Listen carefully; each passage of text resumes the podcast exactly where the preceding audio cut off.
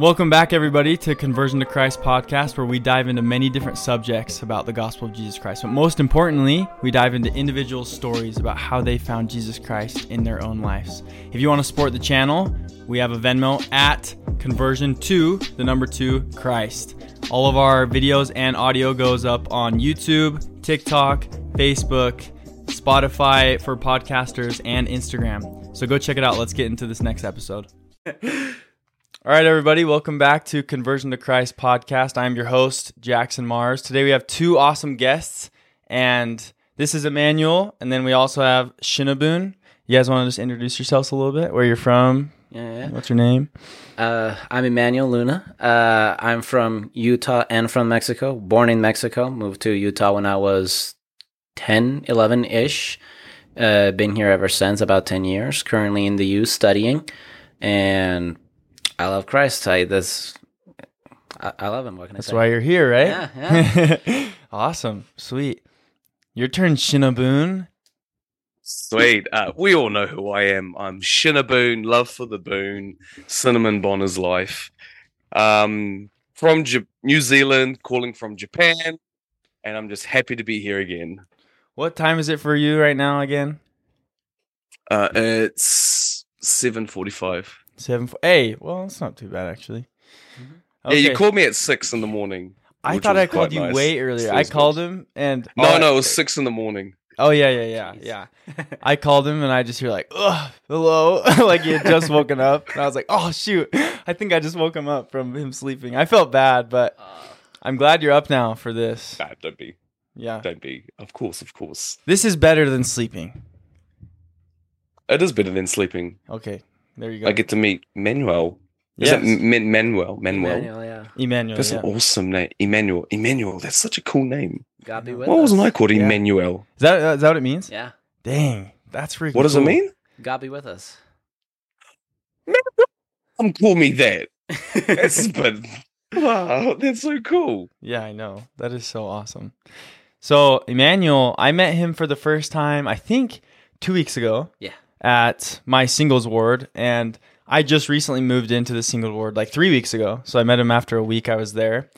And I'm the ward missionary leader in my ward. And so the missionaries, when I met with them, told me about this Emmanuel kid who's like so amazing, like just was baptized, is so strong. And I was like, dang, I got to meet this kid. And then all of a sudden, I think I was passing. When, when did we first meet? I like said your shoes were cool or something. Ah, yes, it was just before, um, just before um, uh, church started. I was Was it at the sacrament? yes at the sacrament. Oh, yeah. Just after I asked you if you could bless, if you could help me pass. The Oh sacrament. yeah, yeah, yeah. You came up to me and were like, "Do you want to help too?" And I just thought you were a normal member. I would have never thought you just had been baptized. And then after, because that was the, I think that was the day I was speaking too. And before I went up there, I was like, "Oh, what's your name?" You're like Emmanuel, and I was like, "Oh, you're the one that just got baptized." Because I the missionaries told me about you, so I was like, "No way!" So after the meeting, I went up to him and I was like, "Would you like to share your story on my podcast?" Like, I think a lot of people would love to hear your conversion story, and it touches a lot of people's hearts. And he said he would love to. He's super down, super eager to do it, which some people a little hesitant at first, but he really wanted to share it.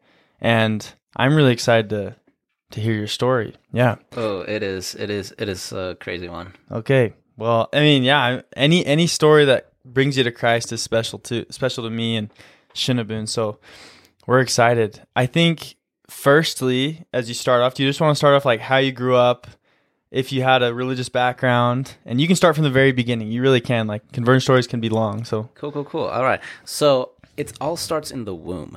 it so all started. Yeah. Yeah.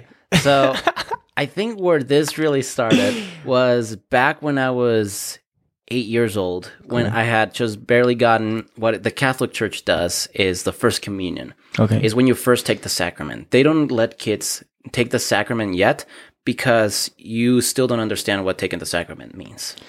Wow, that it's kind of similar to our church in a way. Like Yeah. we we we take the sacrament growing up as kids, but it, it doesn't mean anything until we're baptized. Right. That's very interesting. I didn't know that. Okay, so keep going. So in the Catholic Church, you get baptized first as a baby, or Yeah. when you ever you join. In that case, when I was a baby, And so I had already, you can only, well, you can't take the sacrament when you're at church if you haven't been baptized. However, the meaning isn't supposed to be there when you're Catholic and you haven't been baptized. Okay. And so that moment it was when I started to be a little bit more passionate toward Christ because you usually have like a whole group that you do the first communion with. You have a lineup of kids who are going to do the first communion and who are going to, you know, take Christ into their body for the first time, right? Okay. Take take the forgiveness. And Before before you continue, yeah. is is this true that Catholics believe that when you do partake of like the sacrament, that it's actually his physical blood and skin that like come like end up in your body? It's all metaphorical. Okay, okay. But we do say like because God because Christ said, "This is my body Mhm. which you will take. This is my blood which I have shed for you." Okay. So it is very, very metaphorical. The only reason why I think Symbolical, people think- symbolical. yes. The the only reason why I think people really think that it's really like that has to be because uh, some miracles that have uh, pass uh, that have occurred in the past. I can't remember when or who, but I know this was in Italy for sure, where um, there was a priest who was holding up the bo- the body, right, the the sacrament before blessing it, Okay. and then he dropped it because he was actually scared of what happened. Apparently, the miracle that happened was that uh, he ended up uh, the, the the bread, the actual bread, because we use like little flat pieces of uh, bread instead of actual bread, right? Okay. The bread ended up turning into skin, and the wine actually ended up turning into blood. Whoa. And so that got everybody kind of creeped out. They ran Oh. tests, and the tests date back all the way to where Jesus, but we don't know whether it's actually Jesus' blood or whatnot. It just happened to be dating back that far. That's crazy. I've never heard of that. That's Yeah, that's pretty crazy. one of the craziest stories, and uh, yeah. that's I think why it circulates a lot because that ended up gaining ground, I believe, through the church and uh, the way that the sacrament is passed, uh, the Eucharist in this case, what we call it in the Catholic Church, the way that it ends up getting passed is that a lot of people do take it literally that you're taking the body of Christ and the blood Okay. and they don't take it as metaphorical. The people who are more Christian, in my opinion, who are in the Catholic Church, see it as metaphorical and symbolic. The people who are hardcore Catholic probably tend to lean more into that they're actually taking the body of Christ. Okay, so it depends on the member of Mm-hmm. Catholicism. Wow. Okay. Usually, the the fathers and the priests in the Catholic Church will tell you that it's symbolic, Okay. Uh, but everybody, but all the members, the majority who are hardcore Catholic or tend to lean toward that, are definitely much more. Uh, definitely think think uh, like to think that they're taking the actual body and the blood. Okay. Do you think that that belief comes from that one story or other stories like that? I think other stories, yeah. but that's one of the strongest one that I know of because Okay. almost everybody in the Catholic Church happens to know it. That's so interesting. Wow. So, Shinabun, before he continues, were you were was your family Christian before you con- converted to No, I've got, I've got, I've got family that are also Catholics as well. Okay. So I'm, I'm very, I'm very familiar. I've actually heard that story before as well. Wow. So, yeah. Ever. So yeah, I, um, I remember going to Sunday mass when I was young, and yeah, exactly what he said. I was told the reason why we weren't allowed to partake in the sacrament um, was because we, as children, you don't appreciate it. Okay. You don't know. We, we have no understanding of it. Yeah. And and it's more disrespectful if we partake of it and don't take in actually the sacrifice that he, that Jesus Okay. did, did for us. That that was one of the main reasons why. Why? But yeah, I'm also very familiar with that story as well. Did you think too, maybe growing up, that you were that they were partaking of actual blood and, Oh, and body? nah, like you get those hardcore people, like, but I think for them, I actually kind of find it kind of commemorable. Like they, they're really that they're trying to, they're really taking in his sacrifice, so they're treating it as a very sacred thing, which I think is wonderful. You know, yes, it's a bit intense, Yeah. but you know what? They're being respectful. They're actually they're they're considering that this is representing his blood and his body. and we That's needed to give it with the respect as if it was his blood and his body, because without his sacrifice, you know, well, what's the purpose? You know, well, what did he do this for? Why are we taking this? Yeah. But I think for you know, even as the same for as our sacrament as well in the church, I see you know, um, I see a lot of people just kind of just taking it, drinking it, jump on their phones. Yeah, without any meaning. Yeah. Yeah. I don't know an insanely deep amount about the Catholic Church because I've never been a member or have been associated with any Catholics other than me teaching Catholics on my mission. So that's Yeah. why I asked. But you can continue um, from Where I left when off. you're, yeah, where you left off. Yeah. So that was the first time, right? That I ended up, you know, in a way encountering Christ because when we do it as a group, right, it's typically just to get everybody good through it and like, okay, come on, move along. This is Yeah. the, this is the first step. Come on, get going, right? It's very organized. Mm-hmm. It was very special because they lost my papers, and so they couldn't do it with the group, and so I had to wait another week for a mass only for me and my family. Wow. And the majority of time, because we actually, you know, give wine, right? Okay. You usually in a group don't give the wine to the people, To the ch- to the To- like, to the children, yeah. But I was a special case, and they also gave me the wine wow. besides just the bread, and that meant a lot for me, and especially because the majority of the time you have like toward the back, right? You have the altar, right, and you have the congregation, and usually the line of kids just lines up just before the altar and the steps. Okay. for me, it, because there was nobody there and it was just me and a few members of my family, they took me to the altar Oh wow. where they broke the bread and they served the wine Yeah. as if, and they said the whole thing. I can't remember the exact words, but they went through the whole thing of how Jesus took and passed it out. Yeah. And the priest gave it to me. Uh, funny thing aside is that I did not know what wine was then, and so I thought it was like water, and I took a big gulp, and he had to pull it away, Yeah. and uh, and he had the face of like, "Ook, uh, maybe maybe not," but yeah. Yeah. It was funny, and That is funny. I was like, "Oh wow!" Like uh, my parents and I like, "We never got that," and that's not how it usually goes. You usually just take the bread and you go Yeah. and he- the priest ended up giving a very very deep talk to me specifically just like almost like a patriarchal blessing where he tells me Yeah. how it's going to go it was rather short right it was it was Like kind of giving you blessings almost, like telling Yeah. you about you specifically almost. yeah and how i'm to be throughout the rest of my life there Wow. were, i can't remember exactly word for word anymore but it was things like you're to have a family you're to be great uh, you're to fulfill your name like you have no idea Yeah. things like that that have me like, oh, great. What does my name mean? Or like things like that that I Okay. didn't know back then. That was my first experience. So before you continue, was that like a building block for like why you believed? Because it was like, whoa, like what did it did it feel Yeah. like special? Like were you like, whoa? It felt it felt special because nobody else so far in that in the in the church got that treatment. Yeah, that's very interesting for sure. Not not none, none of the other kids. So I felt prideful. Yeah. But at the same time, I had no idea. So it wasn't exactly pride because I didn't know what I was exactly Yeah. doing. But it was me like, whoa, that that was I feel good for that. What what happened? That was Yeah. kind of interesting.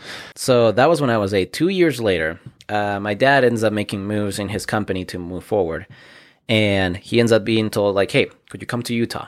Uh, and my dad's like, "Yeah, it's the U.S. I'll, I'd love to come to the to the United States." And so Oh, that was in Mexico. Yeah. That first experience. Okay, okay. yeah. Lo, lo and behold, uh, during those two years, uh, my dad goes back and forth between uh, Juarez, Mexico. So Okay. it's the it's a city right below El Paso, which is across the border, just across the border. Most dangerous city, in my opinion, in Mexico, besides Mexico City. Okay. It is so bad. Okay. And um, I, w- I was seeing bad stuff constantly. There were shootings there constantly. really? Okay. I I had to walk through very bad alley. I, I at night I would hear gunshots. Dang. And anyways, but, uh, I- he goes back and forth constantly, and eventually we move to uh back to Salt Lake City. We we moved down to Sandy, Utah, where we're just living in apartments, and uh, we're still not settled yet. I haven't gotten into school. Uh, I actually end up getting put in a higher grade than I usually would be. I'm actually slightly I'm I used to be younger than most of my class, and now I was the average age. I ended up getting put late into school in Mexico, so now I was Okay. actually the proper age for my class. And then, so I ended up learning. Uh, when I was starting to get settled, I was learning uh, English, and it took me about two months to get settled into English. I was already speaking within two months. Wow. Fun, funnily enough, I, I hated English when I was younger. I did not want to learn it. I was like, this is the language for the gringos. like my, my, my view was like, this is bad. I don't like English. Did they did they want to teach you it in Mexico though? Yes. Oh wow, I didn't know that. Okay. I refused a ton. yeah. Wow. Eventually, you know, I had to. And I was like, okay, you know what? Learning another language is not that bad. I need Yeah. to stop being a child. And so I started to actually try to learn the language. Yeah. and within two months i started progressing i started reading more books i started like i'm sure you know magic treehouse probably Yeah, yeah, like that's a book series i started reading i used to like write the definitions In English, in English, cool.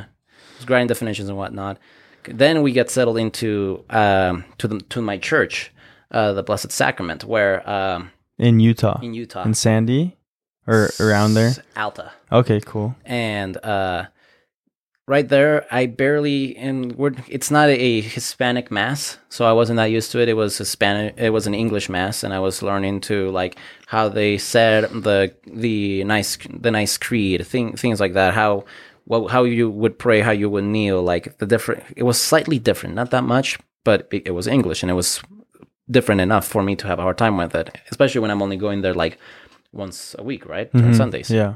we we weren't that we were kind of very Catholic at that point because we had nobody to go to but the Catholic Church at that point, right? Yeah. I, I still barely had any friends, and I ended up moving into another school the the year afterward, so I wasn't exactly sticking with one group of people that I knew. Yeah. And in the church, within two years, when I'm in sixth grade, my dad ends up putting me now into the youth group because it's from six until twelve. Okay. And so I get put into the youth group. Uh, I I don't I I don't like socializing. Like you can I, I guess you can imagine because of like how much I've moved around Yeah. that I was rather an introverted kid, and I like I, I promise I'm not one of those introverted guys that like is super annoying because they say I'm introverted. No, It's- no, I it's- get what you're saying though. yeah. It makes sense. Like yeah. And I was very, very excluded. I excluded myself a ton. I did not want to be with other people. I did not like being with other people. I like to just keep with myself. Yeah. Okay. So during youth group, I get open up my horizon a little bit more, and I get essentially forced the first year to do everything youth group. Second year, I start liking it a little bit more, especially because we ended up doing other uh, funner things during that time. We Yeah. ended up going ice skating, bowling. We also ended up doing things like uh, we went to Fear Factory once, cool. and so that was like the funnest experience. Like, okay, you know what? I can kind of do this. So during this time, how old are you going through youth group? I am twelve to fourteen. Okay, so during that time, were you were you basically only surrounded by members of the Catholic Church rather than like because there's I mean LDS members, Mormons all over I I was Utah, right? So yeah, I was surrounded by every type of person at school. I did not go to a Catholic based school. okay, okay. So there were so but at- youth group was only Catholic kids, only right? Only Catholic kids, Okay, but none of them were my friends. I, they were companions, but I wouldn't call them friends. oh the youth group kids. Yeah. I see. Okay, okay. there was only one kid, or there's technically there currently still is one kid who is still a very good friend from that youth group. from that youth group. okay, And Cool. yeah, uh, I did have multiple friends. So this is during sixth grade to seventh grade, right? yeah, uh, I did have a atheist kid as a friend, and I had an LDS member as a friend, oh okay, and I had a girlfriend, my first girlfriend, as an LDS member as well. Whoa. okay, sorry, but keep Yeah, going, keep yeah, going. Let's go. And, and so uh, the reason why, for example, the reason why I started thinking more about like, oh, uh, dang it, maybe I should be LDS and whatnot. So my first uh, thing was because she ended up moving schools. And one of my ideas was because when I ended up hanging out with her one time, I ended up like uh, wi- right away telling the family like they asked her like, "Oh, you're from Mexico," because it was very varied, and they knew that in art school, right, based on skin color, right away, Yeah. my accent, like, "Oh, you're from Mexico, you speak Spanish," like, "Yes," and blah blah, blah. and then eventually got to the point where we were talking about religion, Okay. And so when we talked about religion, it was like toward the end of the school year, and then they and then she's going going to another school. So like, did I like what did I do something wrong? Like mean, maybe I should have been Oh. LDS, uh, like right? And I was like like ah shoot, and I really really liked her. Uh, I would say that with her, it was actual true first sight love, and she was smart and pretty. yeah. And so I was like, uh, maybe I should be LDS. So that was my first entry into like maybe trying to be LDS. And so I oh, because you thought maybe they moved her because they didn't want you. They didn't want The their daughter to Catholic date like a. Catholic. Yeah. Yeah, okay. like that was mainly one of, one of the things, and it made sense at that time. Now that I think about it, that probably wasn't it. It was just boundaries because they Yeah, were constantly changing. Because that's like fair. I got moved into another school because boundaries changed, yeah. Yeah. And so like oh, my best friend also was an LDS. My first best friend in fourth grade when I first got to the US was also LDS. Okay. He invited me to two Christmas parties, uh, which were LDS of At course. the ward, like the ward. Okay. Cool. Yeah, where Santa Claus was there and whatnot Yeah. and everything. So you've had little bits of tiny like people introducing you to the LDS Yeah, church. very very slowly. Okay. And my parents were very, very, were, were open to it, and then they were very against it uh, because of missionaries. First, it wasn't because like we were getting invited to other churches. I think they started. Well, at least my dad became more reserved because of the missionaries. When I was like seventh, eighth to ninth grade, that's when he was becoming more reserved. So they were open to it, and then what made them not open to it? I really think it's just because the every missionary that came to our door, they they ended the conversation constantly with trying to like uh convert us in some way. Wa- they weren't there to like love you. They were there to like almost be like, Like, would you consider converting or what? Like, yeah, that's how they ended the conversation, which I can guess makes sense if you're in a conversation just for that, right? You're trying Yeah, to get yeah. something out of it rather than to expanding, right? okay, yeah, At, at least that's how the majority of the conversations were. There were plenty of them as well. yeah, that didn't do that and they just got busy So, like for example uh, we had two people eventually helping us build up a fence okay, they were service missionaries like oh do you guys need help building the fence like sure uh, can, can you help us and so for two weeks they help us build a fence whoa, that's pretty cool. yeah and they never brought the idea of baptism of conversion it was just chatting normally and it was great because we were talking about things like for example he uh, one of them was a big fan of legos and ninjago Okay, and I was a kid still watching Ninjago and Legos, right? And keeping up with it, trying to buy every single Lego set from that from Yeah. that series, right? And so I was having conversations and everything. They didn't seem so bad. And eventually they had to go to another area, right? yeah, And then the next missionaries that came along, I believe probably ended the conversation like that. And so we started having less and less. So do you think it was like a couple bad mission? Well, we won't even say bad missionaries, but a couple missionaries who maybe weren't doing things for the best reasons or weren't weren't experienced enough to show true Christ-like love that made the rest of the missionaries to him say no to the rest of them, basically, because Yes. a couple bad ones. Yeah. Okay, I, I would feel that's how it ended up going. Yeah, Can I just jump in there? yeah. Go ahead. Just so I'm actually really in, interested in that two weeks interaction. Mhm. I'm really interested in that two weeks intera- interaction with the missionaries. How did you like? What What was your take on them? For their that two weeks are there. There's nothing. They're not. They're not trying to convert you. You know. They're not trying to get in the word. They're just there. How was that? Christ-like. Yeah, because I they like weren't that. because they weren't concerned that we were Catholic. They Mm, because when we talked to them, they agreed because the way that they were talking was very much of how my point of view has grown is is that they were like, you already accepted Christ in your own way. We'll agree to disagree because uh, the difference that they were saying is that we believe that our church is the restoration and that your church needs that restoration. And that's where we left it. And my dad was like, okay, that's your point of view. My point of view is I'm Catholic, I'm sticking Catholic. yeah, And they continued to agree to the fence. They were very, very mature in how they went along with like it. that. And they never tried they the only reason that that even came up in the first place was because my dad was wondering, are you guys gonna try like convert us or something? and then they waited and they're like, well, no. And then they explain why. they just wanted to be Christ-like, right? Yeah. Mm-hmm. Help serve others. Like that's pretty. And how did Mm, and how did your image change after experiencing that? No, nothing changed.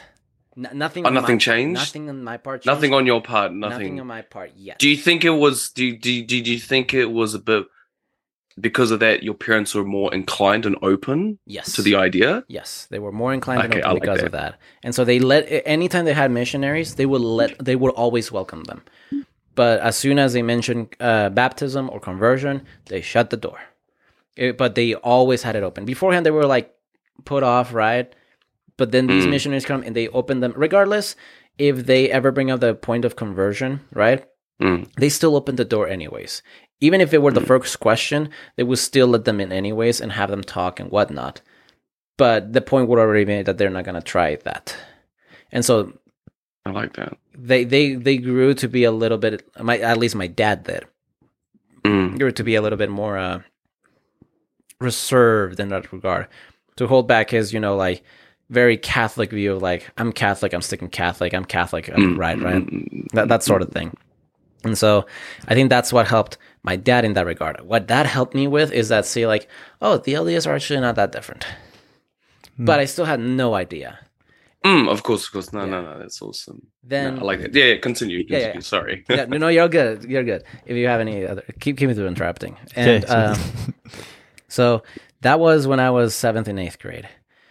Right now, my life was actually starting to look rather up. I ended up getting in my middle school like 15 awards at the end of the year, and they and I was the last student who got it. And I was like, okay, now we have a couple more rewards for one student. Here's the thing that sucked though.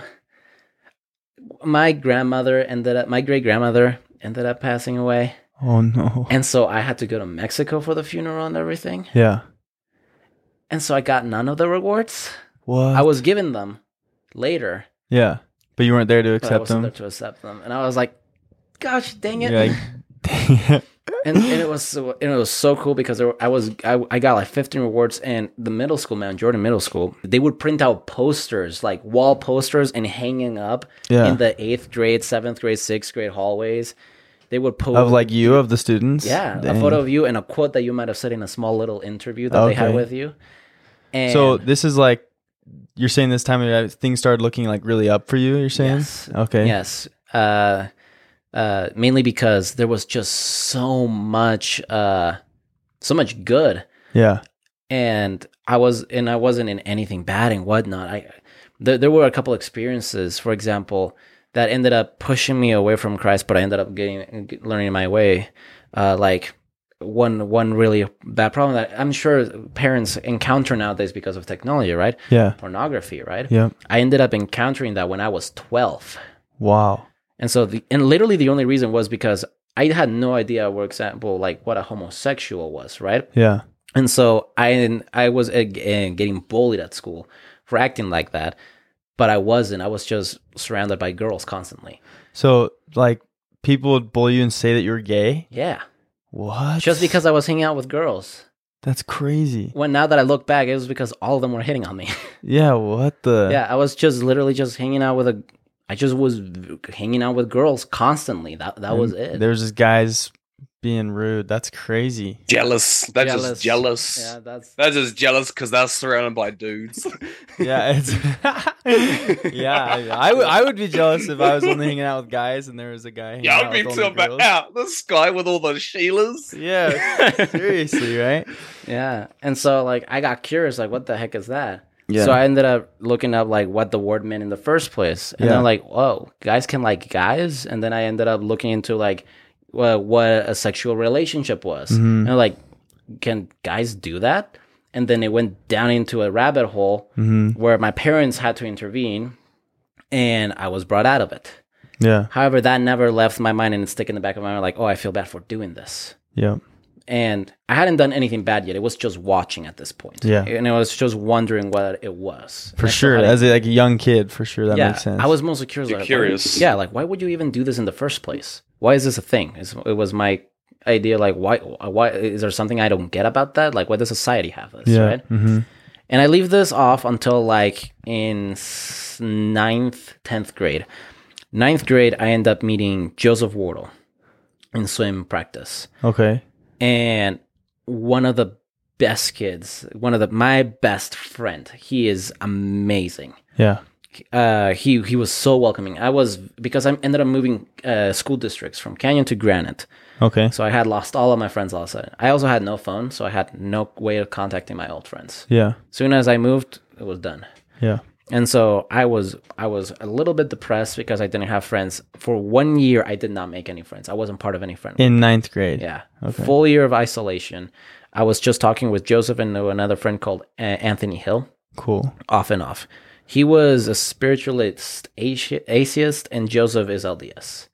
Yeah. Okay. And um, I ended up occasionally hanging out with them and whatnot. And then most of the time I was either in the library or in the computer lab, just playing games or reading, trying to occupy myself, right?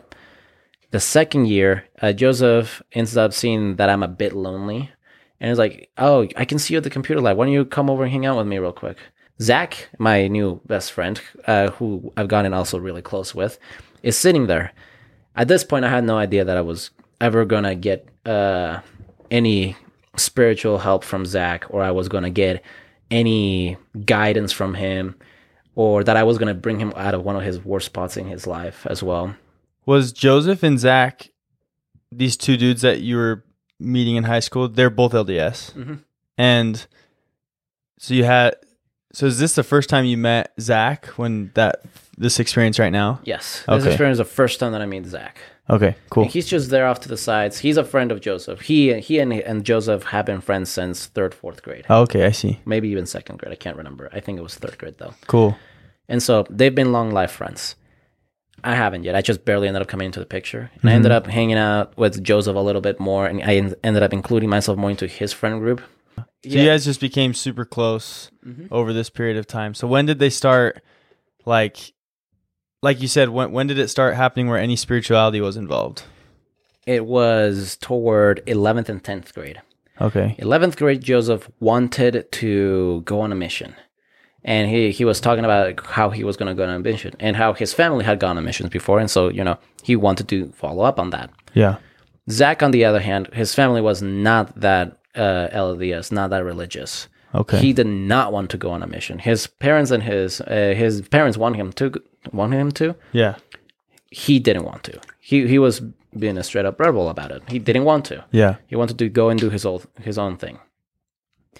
And so Joseph and, and Zach and I and a bunch of other outside influence and tell Joseph that he should go do it. I told him that he should go do it because I ended up having a spiritual experience a couple years back. So a two years back, I ended up being in a bike in a, in a bike crash Okay. where I was essentially put put down and I was like, oh geez, I I, I can't move. My arm hurts. I, I I was in the hospital for a day. Wait, what happened? You just like fell? Like Yeah, I, I- just were you on what kind of bike? Like a motorcycle? mo- mountain bike. a mountain bike? Yeah, I was up in the mountains just mountain biking. Oh, and then you just like hit like what happened? Did you hit something? I like just hit a rock, slipped, and I ended up rolling down a couple of Wow. feet, and I was knocked unconscious. wow. that was the second that was the first time and i ended up having a bit of an ex- a spiritual experience because it was almost like i was in this trance like state and i was in peace and my first word was kind of like jesus or like get me out of here and whatnot and i end up coming out of that and i'm completely fine Wait, so when you were unconscious, when you were out for that little bit, you were like in a peaceful state, you're saying, right? yeah and it was like there was somebody there and have either of you seen the prince of egypt Yeah.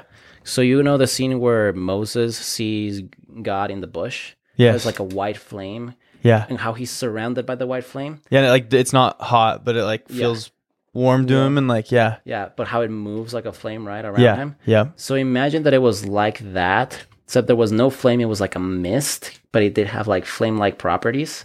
And it was just an abyss of white.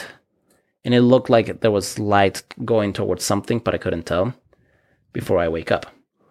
Wow. The first thing that my parents said was like, uh, like you okay? Like I'm fine. Like what what is it? You you said that you just saw God. You said that while you were Well, I was unconscious. what? But I didn't say that from what I remember. Yeah. I was like, okay, that was interesting. So when you woke up from that little like peaceful moment, then did pain come in? Because you woke up? Yes, That's I- such an interesting, I'm sure, experience to just feel peace and like almost like you experienced God firsthand and then waking up and just being like, oh, you know what I mean? Like, yeah. dang, okay, keep going. And so this was the second one that had me like, maybe I need to try to behave a little better. Hmm. Maybe I need to change my ways a little. At this point, uh, because I ended up encountering pornography, right? Yeah. So I was really, really ashamed of that. But then a couple years afterward, about two years, I got into it again. Yeah. Very, very badly. I hadn't done anything except watching, but I was I knew what I was looking at. I For sure. and this time I was consciously aware of it. I knew what this was, right? Mm-hmm. And so uh, at this point I was extremely ashamed and so I decided to like, you know what? I wish like this just could get out of my mind. Like I wish this just could stop, right? Mhm. One of my ways of dealing with it was like this is a really weird way to explain it, but like I started to be practicing how to lucid dream Okay. because I was having not only these interactions like while I was uh, awake, but I was encountering dreams where these fantasies were going on, and Yeah. I wanted to get rid of them. yeah. So I started lucid dreaming, So you could control your dreams, so I could control my dreams. But I got it so bad to the point so that I could control my dreams. I could I could have fights with Darth Vader. I could be having a fight against Goku or Vegeta, yeah. right? I could be doing some crazy stuff in my dreams. Yeah. and I just started to say like, what if I tried to mm, can my because this is my subconscious. What are the chances I could even mess with my memories? And this was just a small thought that stayed in the background of my mind Yeah. before I attempted it, and I started to mingle with my own memories Wow. to the point that I ended up blocking out my past in regards to pornography, and then ended up going away for uh, ninth to eleventh ish grade. I had no problems with. I was straight up innocent, so innocent to the point that there were jokes that I should have understood that Zach was making. That I just didn't like. I was playing Cards Against Humanity Yeah. with Joseph, Zach, and his buddies, yeah. and I would understand the jokes at all on purpose. And Yeah. even when they explained it to me, my brain would try to automatically flip it and say, "No, you don't understand this at all." wow. But It was, it was like a form of like hypnotism in a, s- in a sense, yeah, in a right? That's sense. crazy. I was just gonna say the same thing. Like, yeah, did you like? Is it almost like? Did you consider it? Like, I understand that some people I lose memory it, but I was when- like, like they they lose memory when they when they experience certain trauma. Did Yeah. you put it in- into like a similar event? Like, this is trauma. I want to put it away. I think that's what I ended up doing because I felt so ashamed of that, and I did not want anything to do with it. But I wasn't Christian. I was Christian, right? But that wasn't what Yeah. ended up moving to me making that move. I just felt naturally ashamed. I just didn't Yeah. want to be, do be doing this. Yeah. And it probably was so deep for you because if it was just because someone was telling you it was bad, you wouldn't be as traumatized. But in your heart, you just did not want it, whether or not you were Christian. And so that's probably why it ended up in that trauma category. Because I think people who Mm, don't feel bad for it, but then are told it's bad by Christian, like their parents or their pastor, they're just like, okay, like you're right, like I should not be, but like they still want to do it inside. But like that's probably why it ended up that way for you. I think. Yeah. Does that make sense? No, it makes total mm, sense. mm. Yeah. because my parents couldn't do anything because I was starting to become really, really good with technology. Yeah. I was starting to be able to evade what the filters or anything that they try to prop up. Yeah. I was able to get past routers, switches. I literally learned how to hack into servers, routers, and things like that for the just for this one single purpose. Yeah. just to be able to watch that And that's that's how bad it got during ninth. You said ninth grade. during eighth, seventh, and ninth. Okay, gotcha. Okay, give me a second. Ninth and eighth grade. I'm trying to catch up.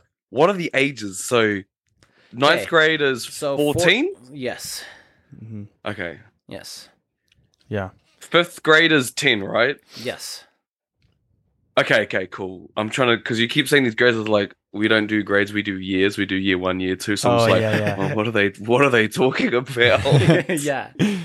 Yeah. In twenty seventh grade, I I felt super interesting. You know what I mean, Shinaboon? Just Oh, joking. yeah, you don't yeah, have twenty seventh grade. Okay, keep going though. yeah and then um, after i ended up making those type of moves right i ended up you know during that period i even ended up going in my junior year to a catholic youth convention Okay. Okay. And during this, I was, it was just a, a bunch of praise in Christ. The Pope was there giving a speech. The act the actual Pope? Yeah. Okay, okay. it, it was really, really crazy. There was a bunch of stuff. There were confessions and everything. But this is where I got my first idea of like, okay, I've never done confession properly the way the Catholic Church says I should. So I decided, okay, I'm going to try to confess my sins. And I tried, for example, I, I first tried to sugarcoat it by saying, okay, I kind of just been bothering my brother. And he was like, that's not a sin. Uh, there's something else you want to talk about. Just get to the point. And I was like, okay, great. And so then I let it all out. And all of a sudden, I could remember tits and pieces of what I had shut up about. okay. And I was like, "Oh crap, this is a lot worse than I thought it was." And then I I st- I felt a little better because I had opened a can of worms that I didn't want to. Yeah. And this was the first time that I was like, "Okay, I'm gonna try to be religious about it and keep God in mind about this." Yeah. And so like, okay, cool, cool, cool.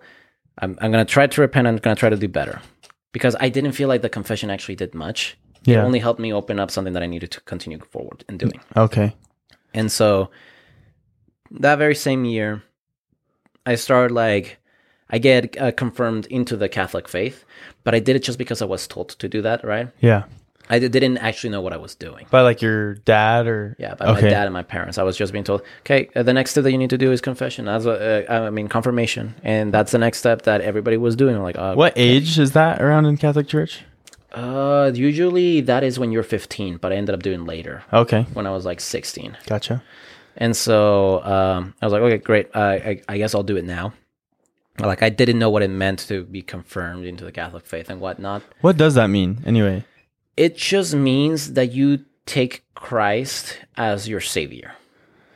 It's like another step into taking Christ into being your savior. It really Are you, are you confirmed a member? It's like You're for Mormons, baptism. a, a It's little- like baptisms for it's like conf- confirmation of yeah, it's like confirmation of your like uh beginning of being a member. yes, That's kind I- of the easiest way of putting it. yeah, I could say it's almost like confirmation in the LDS Church. okay. It's almost like it. Yeah. Okay. Gotcha. Almost, yeah. And there's there's I have a question real quick about doctrine differences before you continue. Yeah. So with baptism, obviously we believe when you're baptized, every sin that you've committed is washed away. Then you make that covenant to remember Jesus Christ and continue to try to follow the commandments. And then every Sunday you renew that covenant, right? Yeah. And you take the sacrament, your sins are washed away, so you can try again each week. When are your sins washed away in the Catholic Church? Is it when you're baptized as a baby? when you're baptized as a baby when you're baptized as a baby is is is that you're confirmed into the catholic faith as well you you are initiated Mm. into the catholic faith and your sins Okay. are washed away So are you saved no matter what if you're baptized or if you're baptized as a baby? yes the reason is If because you're of- baptized as a baby, yes. yes because as a baby who are who are the people who are probably the purest people on the planet Babies, right? Yeah. And so, like, the only reason you give uh, baptisms to babies in the Catholic faith is just so that they can keep that purity for the rest of their lives.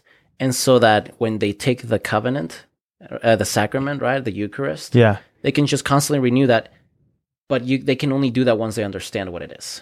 Uh, oh, so that's, that's why you have like a f- the 15 year olds doing the confirmation because like it's like another step to say like when I was a baby I was confirmed to the church, but I didn't understand because I was a baby. So now I'm like Mhm.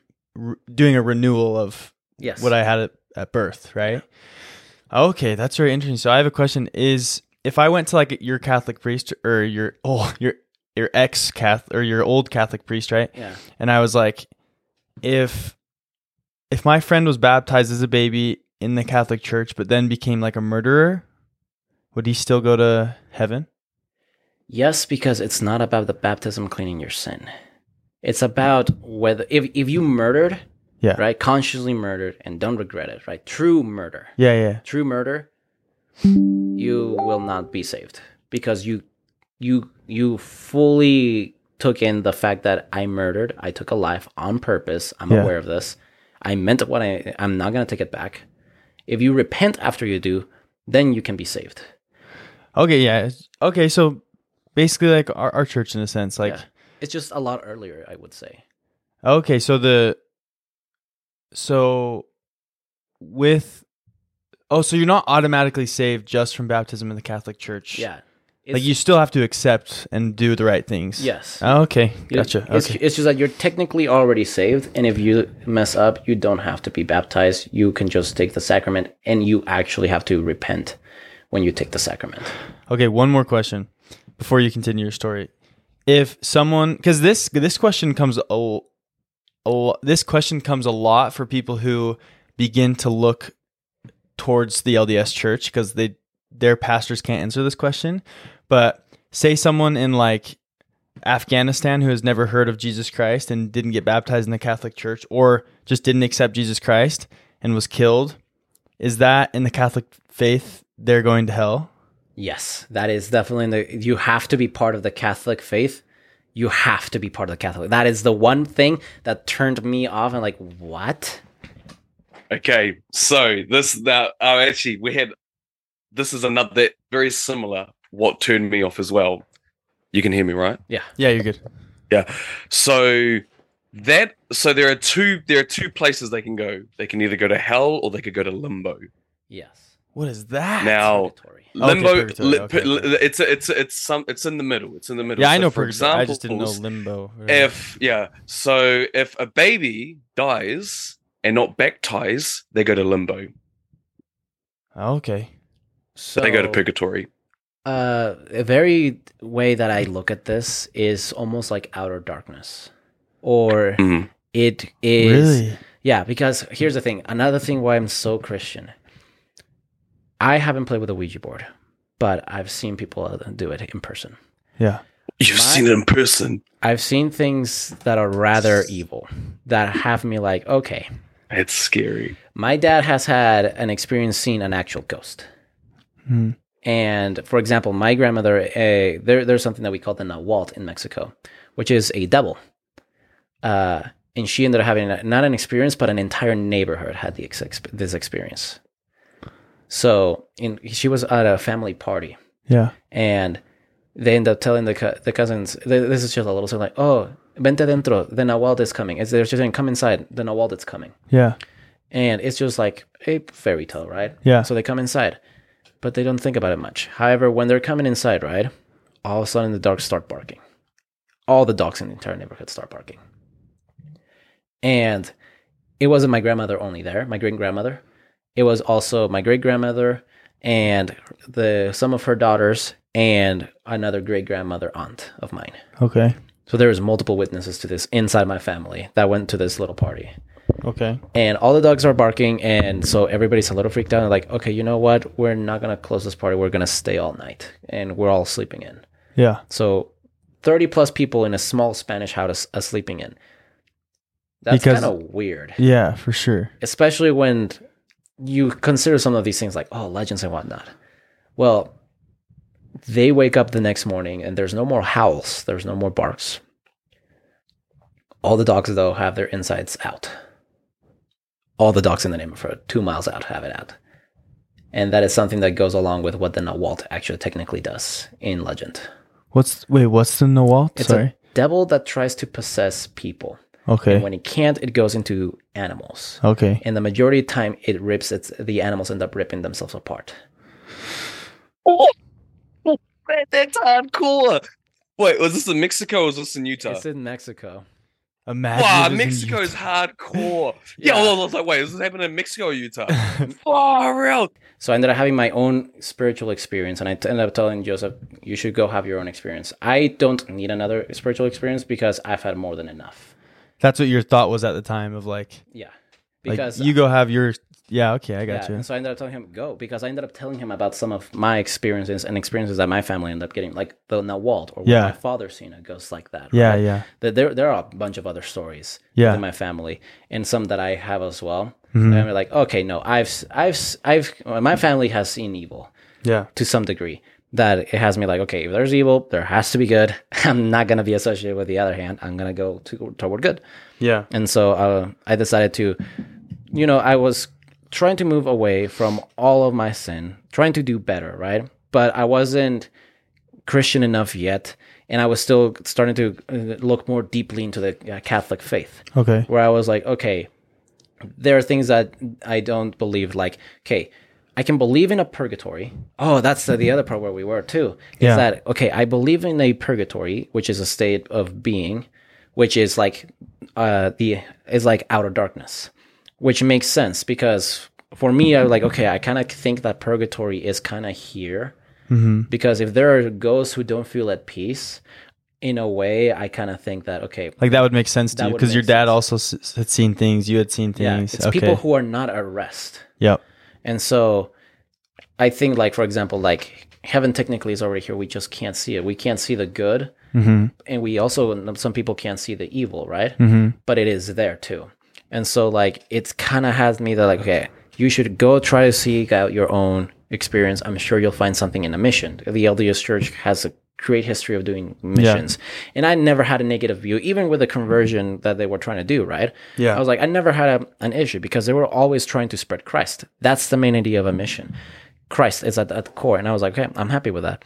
Yeah. And that's why I never had any issues with the LDS. And I still hadn't uh, learned enough about it yet, but I was completely fine with it. Yeah. And Joseph ended up taking enough of it. I'd like, okay, you're saying, uh, yeah, I, I'll consider it. And he went off to do that whole thing. A couple of years later, He left on his mission. he left on his Okay. mission. Cool. And we graduate. Uh, I had fallen away yet again. And I From had, the Catholic faith. no, not from the Catholic faith, just from Christianity. Just. Chris. Yeah. Just okay. Yeah, I had sinned again, and this time I was not having Christianity in my mind. I was not having God in my mind, and so I ended up being a lot more. I ended up committing sins that I, I no longer regret because they taught me that I was wrong in the first place, and it's one of those things like, okay, I committed a sin, God, I'm sorry. I now know that I should have listened to you in the first place. What the heck was I even thinking? Yeah. Like I I, I, was just confused, and I, and it was one of those things where I was like, "I'm sorry that I, that I ended up doing this. I now know. Thank thank you for letting me face the consequences because now that I'm facing the consequence, I realize, okay, cool, this wasn't the right thing to do at all. Yeah. It got to the point where I was, where God was like, okay, cool, if you're gonna go do that, you go do that. You'll see soon enough. The other hand, Yeah. and so I was like, okay. When I came back, I was like, okay, cool. Yeah, you were right. I should have just listened. I'm a dumb little idiot. I should have just, yeah. You're a guy. You obviously know what's right. Yeah. So I was like, okay, I need to straighten out more. And I was trying to do a lot better and was moving forward slowly but surely. And I was committing a lot less sin. I'm doing a lot better, but I was still clinging on occasionally Yeah. it was like a bounce back. Like, okay, I'm trying to do better, and I had left it off for like sometimes weeks and then months, and another and another time a full year before I came back to it. But I was constantly trying to do better, constantly. Yeah. And my and every, each time that I ended up sinning like that, I ended up being okay. Uh, Heavenly Father, just give me the strength to continue to push and do better. I just want to be closer to you. Please make this go away yeah. you know and i was in the in here's a thing where my lucid dreaming uh ended up backfiring because i w- it was now starting to um unconsciously mess with my own memories And y- yeah, you didn't. You weren't trying to mess with them this time. It was just doing it. it was just doing it on its own and there are things that you there are rules right that you probably hear online like okay when you're lucid dreaming don't look in a mirror don't do this right the thing is when you're in your subconscious you sometimes can't have a full control of yourself. And so the first time that i read uh, don't look into a mirror guess what i did when i went to fall asleep and though i read don't look into a mirror? I looked into a mirror. The mirror shatters and the whole dream gets super weird. And i'm like oh this is weird. And then i saw a weird creepy little girl that everybody said that apparently they see in their dreams when they look in a mirror. And then it just disappears. And it ends. I'm like okay that was fine. A couple weeks later i try to dream again but then there's mirrors all over the place and i can't stop not looking around. I'm trying to like avoid the rule this time but each time that i look there's one and another and another and another and another. Yeah. until eventually all of them break and i'm not looking and the girl just comes out of me and attacks me and i wake up from the dream. And then the next dream that i end up having is almost like i'm fighting a darker version of myself constantly. There's always there's like this shadow version of somebody in my dreams who's constantly trying to like Like kill you? Like not kill me but like tormenting me yeah. anything that I any any imagine any dark, bad, sinful thought Yeah. that you could have, even to a minimum. Maybe you might be thinking, "Oh, I'm with my best friend and whatnot," right? And maybe by chance you happen to think a out of character thing that you would never think, but like you know, like an intrusive thought, like, Yeah, yeah. what if I ended up being in a relationship with them, right? Yeah, Like, yeah. And I'm and I'm not talking about a regular relationship. I'm talking like it could go far by Yeah. accident, right? Yeah. It could turn into something that minimal that you hardly think about, it, and like it might pop and going out of your brain. Like, why did I think of that? Like, uh, weird Yeah, yeah. intrusive, thought, intrusive thoughts, right? Yeah. That's kind of how it, it ended up being, where it was taking the little things that were constantly like, even like I would even say that things could fall along with like, oh, you're driving and you happen to have an intrusive thought. Like, I think if I wouldn't- if I hit it, would that be ten points or five points? Like those sort of like small intrusive thoughts, Yeah. right? It would just turn them against me, and it would in, in whoever this was was constantly trying to like just. I was having nightmares to the point that I was moving, waking up constantly, Was this happening in real life too, or only in dreams? Like, only in dreams. okay. I, I it was the only problem was that it was just messing occasionally with my memory. Yeah. But the worst part was that I was it was like I was finding a darker version of myself. Yeah. And. I said darker version of myself because it had my voice distorted, but I couldn't see ever a face. It was just a dark figure. Yeah. But it did And it felt like a bad, like an evil version of you. You were saying? it felt like it was somebody else entirely Okay. that was using my f- potential face and voice just to mess with me. Wow. or if it was my subconscious using that as the best way that I could think of like what my evil or what my opposing enemy would be. So before you continue, do you think that was an evil spirit?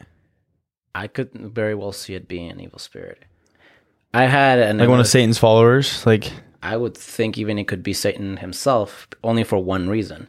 A couple of years back, my brother had nightmares, night terrors, not like mine, but night terrors where he would wake up and he couldn't distinguish between reality. yeah. And he said, like, no, stay away from me. There's monsters or whatnot. When it was just us. Yeah. Or there were times that he was looking at a corner of the room and he was like, "No, keep that thing away from me." We will get up. He, He was like almost still in his dream, but in reality too. yeah. Like and I was having those things too. And- during that time? yeah, and but I was able to get myself out of it, or occasionally my brother got needed to get me out of them Yeah. because he was the one who was familiar with how to get out of them. Okay. The only reason why I think it was Satan himself is because a few years back, my brother ha- was having night terrors like that. And I decided to be like, okay, this is getting out of hand because the way that this, the, the dreams that he was having were demonic. Yeah. it was bad and so i decided like okay I, I ended up that one time praying to god like hey god can you be on the line with me with him directly i i want to make a threat and i ended up having a conversation with god with me right? But to him directly telling him back off or when i'm done and i'm dead and long gone and i'm brought back again you're not going to be facing just god's wrath. You, Yeah. you don't mess with my brother and then i'm tired of it. That same day my brother starts having those night stops having those nightmares but each time that he even happens to get close to a night terror like that he says that he sees an old man dressed in rugged or white robes that pulls him out of the dreams and wakes him up before he even gets bad Wow. that same day he starts having those and then I, and he tells me oh i haven't been having those dreams and it was odd because it was happening basically every night Yeah. until it just suddenly stops the same day that I make that prayer with God.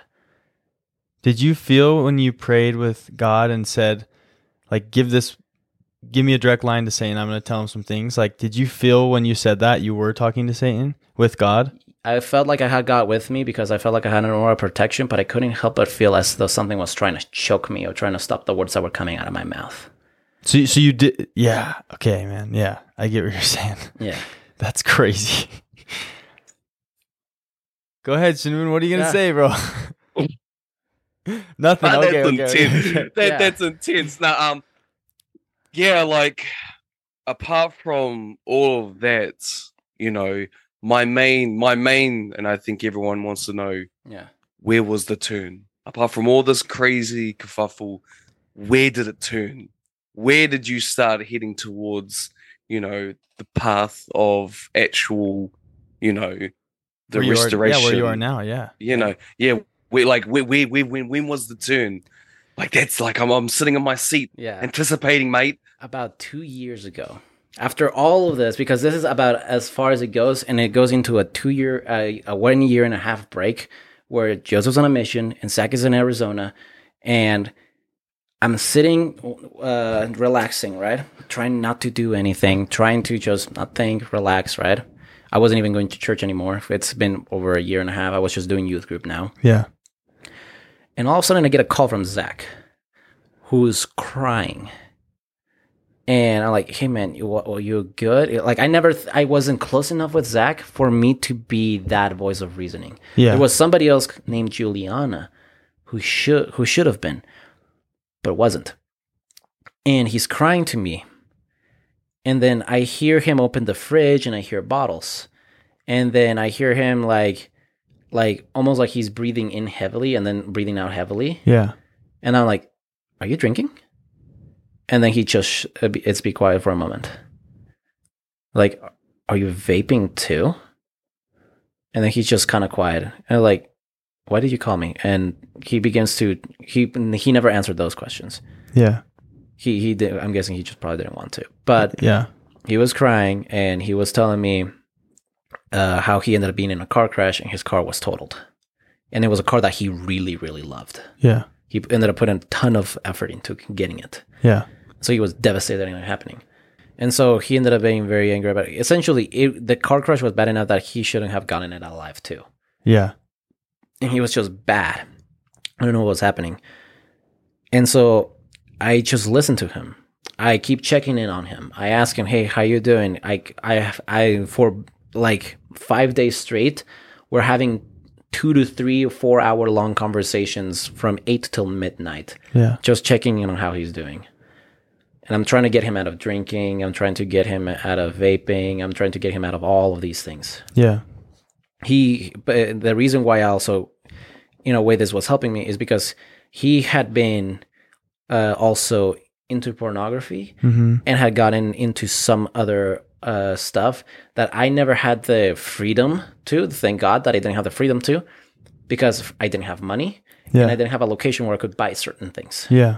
that had me like, okay, you need to tone back down. You need to, okay, because I was still going kind of through those things. And I was like, okay, maybe if I help him, I can kind of sort of help myself here too. Yeah, for sure. And so I don't know. I'm pretty sure his cousin Michael as well ended up having more of a uh, impact on this and getting him out of this Yeah. because he was actually hardcore LDS. He was actually very Christian, uh, and so he might have had a helping hand in getting him out of this too. But essentially, what ended up happening is that Juliana, the person who he should have called and gone to, ended up leaving him. I then called Julian like, "Hey, did you know that this happened?" Like, no, I didn't. Like, why didn't he call you? You're more closer to him. Like, oh, I just caught contact with them. Why? Like, I just need to take a break from him. Yeah. Did this experience of you like kind of being there for him help you in some way spiritually? Yes. Is that what you're getting to? Yes, because I never thought that he was gonna be the one to call me. And then I ended up turning into me being the one to call him. And we went back and forth constantly.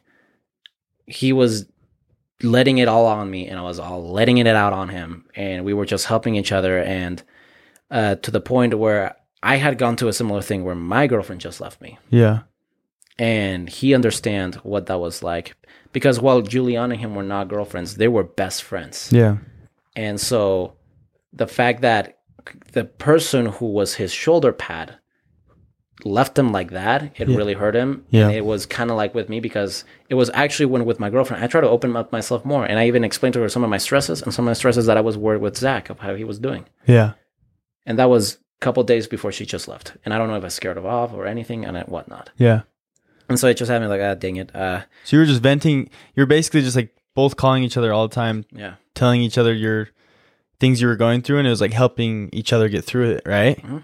Gotcha. Okay. eventually uh, after we get to know each other we were hanging out a ton Yeah. and uh, i was we were calling each other constantly catching up almost every day Mm-hmm. and eventually it goes unto when he comes back that uh, i'm telling him how's your drinking doing How, how's everything doing I, I ended up like one time calling him because well for example in mexico drinking is not that much of a problem in fact i'm old enough in mexico to drink Yeah.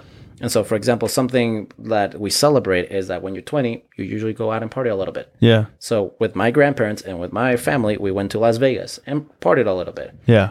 I don't like to drink, even though I have a high tolerance without me having to be drinking. Yeah. I can take a ridiculous amount of alcohol and I will be fine. Just because your family, just like Genetics. Yeah, genetics. Yeah. Yeah. Gotcha. And so I ended up calling, for example, an example is I, I ended up calling him like, hey, can you just be on the phone? I'm going to try to go to Barnes and Nobles, grab water, uh, grab a sandwich. I'm just going to fall asleep. Uh, if I fall asleep, you can hang up or whatnot. I might just vent. I'm sorry. I'm sorry, whoever you have to deal with soon enough Yeah. because I have a I, I have a steady line of how I drink and it just goes. Yeah. And I think I crossed that. Gotcha. And I have two personalities. I either fall asleep or I behave really, really erratic. Yeah. And so I just ended up telling him like, hey, if that's any, just tell me. So I just like that was an example, and he was just there on the other side of the hump For sure. helping me with that. Gotcha. Eventually, he gets out of that. We're doing better, and around March, Jul- July, I'm gonna say. hmm No, I'm gonna say April. He says like, "Oh, I just happened to get a nudge that maybe you need to read the Book of Mormon," and this is after he is almost fully out of everything because he just What do you mean out of everything? Like done with all of his sinning? Like done all his sinning because he ended up going and getting an endowment. Uh, oh wow, in the He- temple. Okay. Yeah, he ended up being a lot more active, Yeah. and I didn't know about any of how active he was being. And the fact that he just randomly goes, "Oh, I want to give you the Book of Mormon," I'm like, "Okay." What? I read That's the- pretty It- random. yeah, rather, rather random, especially because there's nothing like he knows I'm Catholic, Yeah, so he knows that like I'm not gonna go out of my way to just randomly read the book. for sure. Like, and also I wasn't the most Christian. I wasn't always reading the Bible, but I had already at that point read the Bible multiple times. Yeah. And so he hands me the Book of Mormon, and I'm like, okay, I'll give it a read. And he tells me I'm gonna actually be going on a mission at some point. Like I want you to actually know why I'm leaving and doing the mission. So I need you to read the following books. Yeah. And I only read. I he told me you can read about these five books if I remember correctly: Alma, Moroni, and the first two Nephites, and uh, I think the book after Nephi too. I can't remember. Okay. Cool. And so, but I decided eh, I'm already reading like five of these. I might as well read the whole thing. Yeah. So I read the whole thing. And How? like, yeah, after he gives it to you, you just decide to read the whole thing I thing. just decided to read the whole thing. Okay. Cool. And I come with him with a bunch of questions Yeah. about the LDS faith. Uh, things like rumors that I know of, Yeah. or things like uh, traditions that the LDS Church does, History too. history like, as yeah. well, like conspiracy theories. Even. Yeah. I went I went because I knew my own conspiracy theories. I I I had gone and be, went and did the target. The reason why I wasn't that active in the church was because I came to the conclusion I don't like the Pope. I don't like the way that they treat people who are just of the church. Yeah. I don't like the that the faith is like you can only be Catholic, and if you're Catholic, you're safe. That's not how it works Yeah. Yep. and it had me like, okay, great. That's not how I want it to be. That's really what the Catholic Church really kind of is supposed to be, Yeah. But it doesn't behave like that because they're because they're trying to be more open to everybody else. It's Catholic means universal, and so that's Yeah. what they're trying to do. And so I was like, okay, I don't agree that the Pope should be Christ on earth until Christ comes here. Yeah. And I don't agree that when you die and you never knew Christ, you just can't be saved. Yeah. saved. Like there were these small things that just had me like, okay, I can't agree with any of this, which had me like, okay, I'm gonna go forward and uh, try to learn more about the LDS faith. I learned like he told me like what one of the biggest questions was like, what about the Trinity?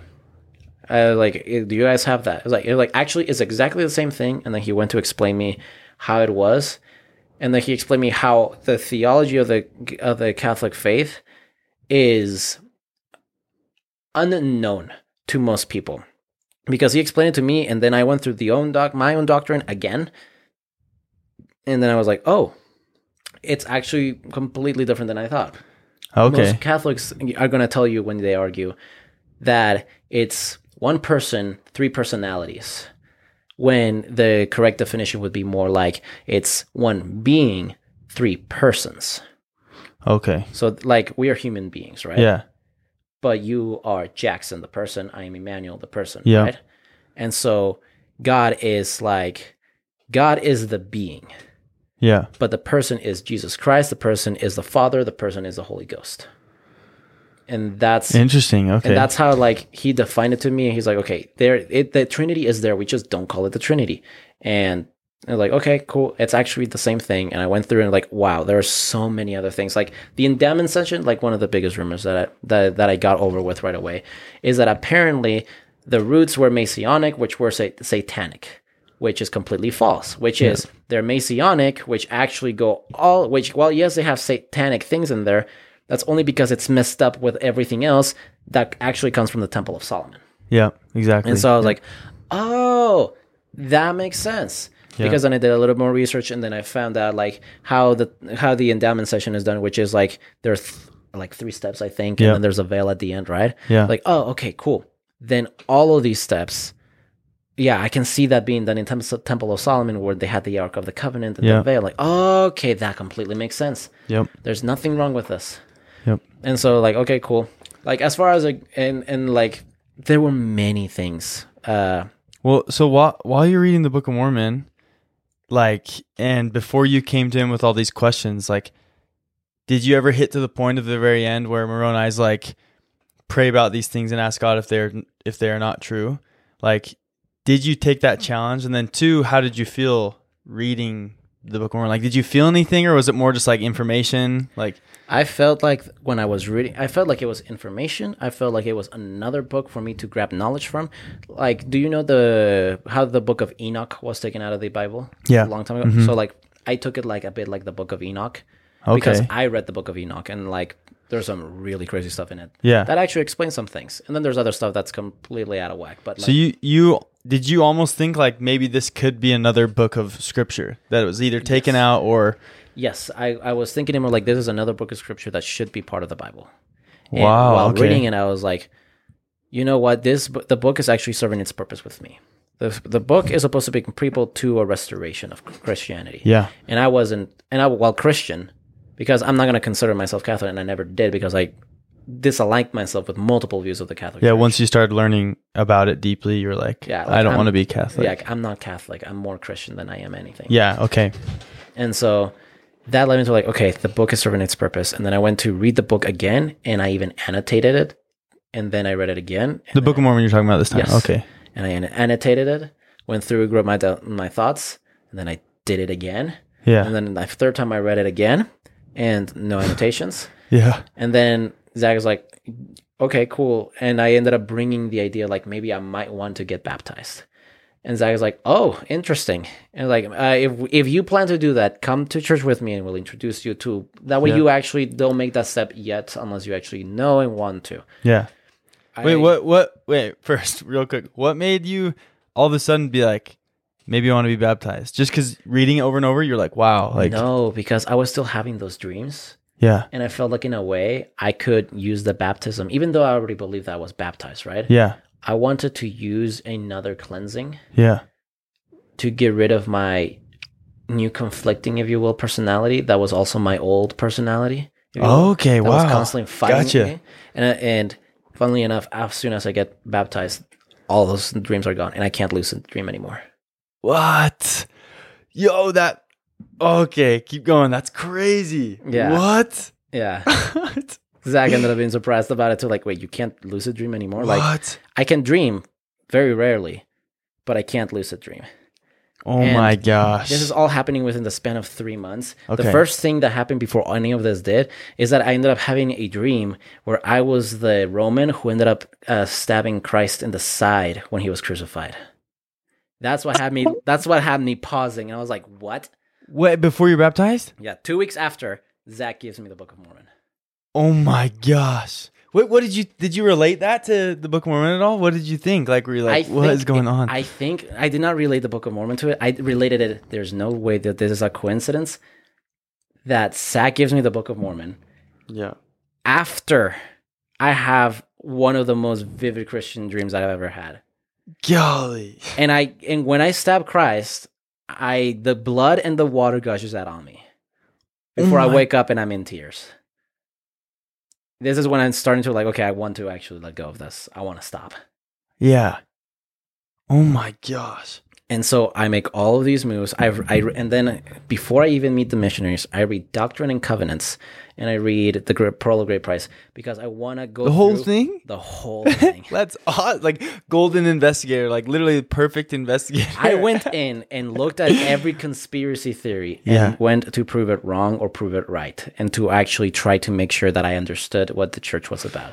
That's because I did the same thing with my with the Catholic faith. Yeah. I did not want to be Catholic because why? I don't want to be part of the church that did indulgences. I don't want to be part Yeah. of, the, of the church that tried to reunify through crusades. I Yeah. don't want to be part of the church that says you can't go to God if you're not baptized in the Catholic Church. Yeah. That's what I don't like. And so I was like, no, the LDS the church is doing something right. Yeah. And so that's where I decided, okay, you know what? I want to be baptized. This might be my wake up call. This might be how I can clean myself Yeah. permanently. And so I, that's how I ended up taking it. And so after I read all that, like, okay, no, this makes sense. Even with the, you know, the idea is that maybe Joseph Smith was inspired rather than a direct translation of the scrolls, right? Even if it's that, it feels so biblical. Yeah. I was like, okay, this feel this doesn't feel out of place Yeah. right?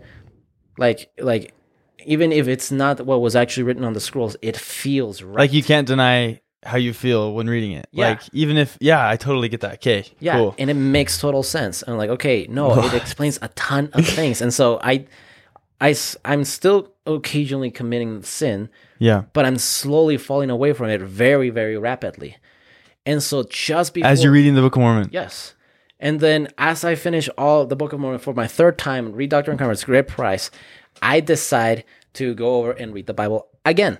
And I read the whole thing over. What? And so I decided like, no, this actually goes in conjunction so well. And it just has me like like, okay, there's there's a reason why this is happening now. Why of all times just all of a sudden now? yeah.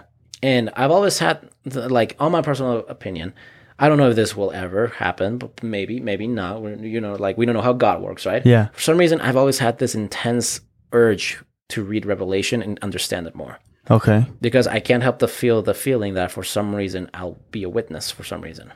Or Like you so- you're you feel called to like further study like and pray about revelations and yeah, like and, and mainly the book of Revelation. yeah yeah Because yeah, one yeah. of the things is I have a little scar here. I don't know if you'll be able to see it, but I have a scar. okay where I ended up then in, in getting a car crash about a year and a half while Joseph is gone, while Zach is is helping me. Yeah. Well, actually, before Zach helps me, where I get in a car crash because I'm having suicidal thoughts, yeah and I decided like I don't mind if it just all ends right here, and I get in a car crash that flips the car.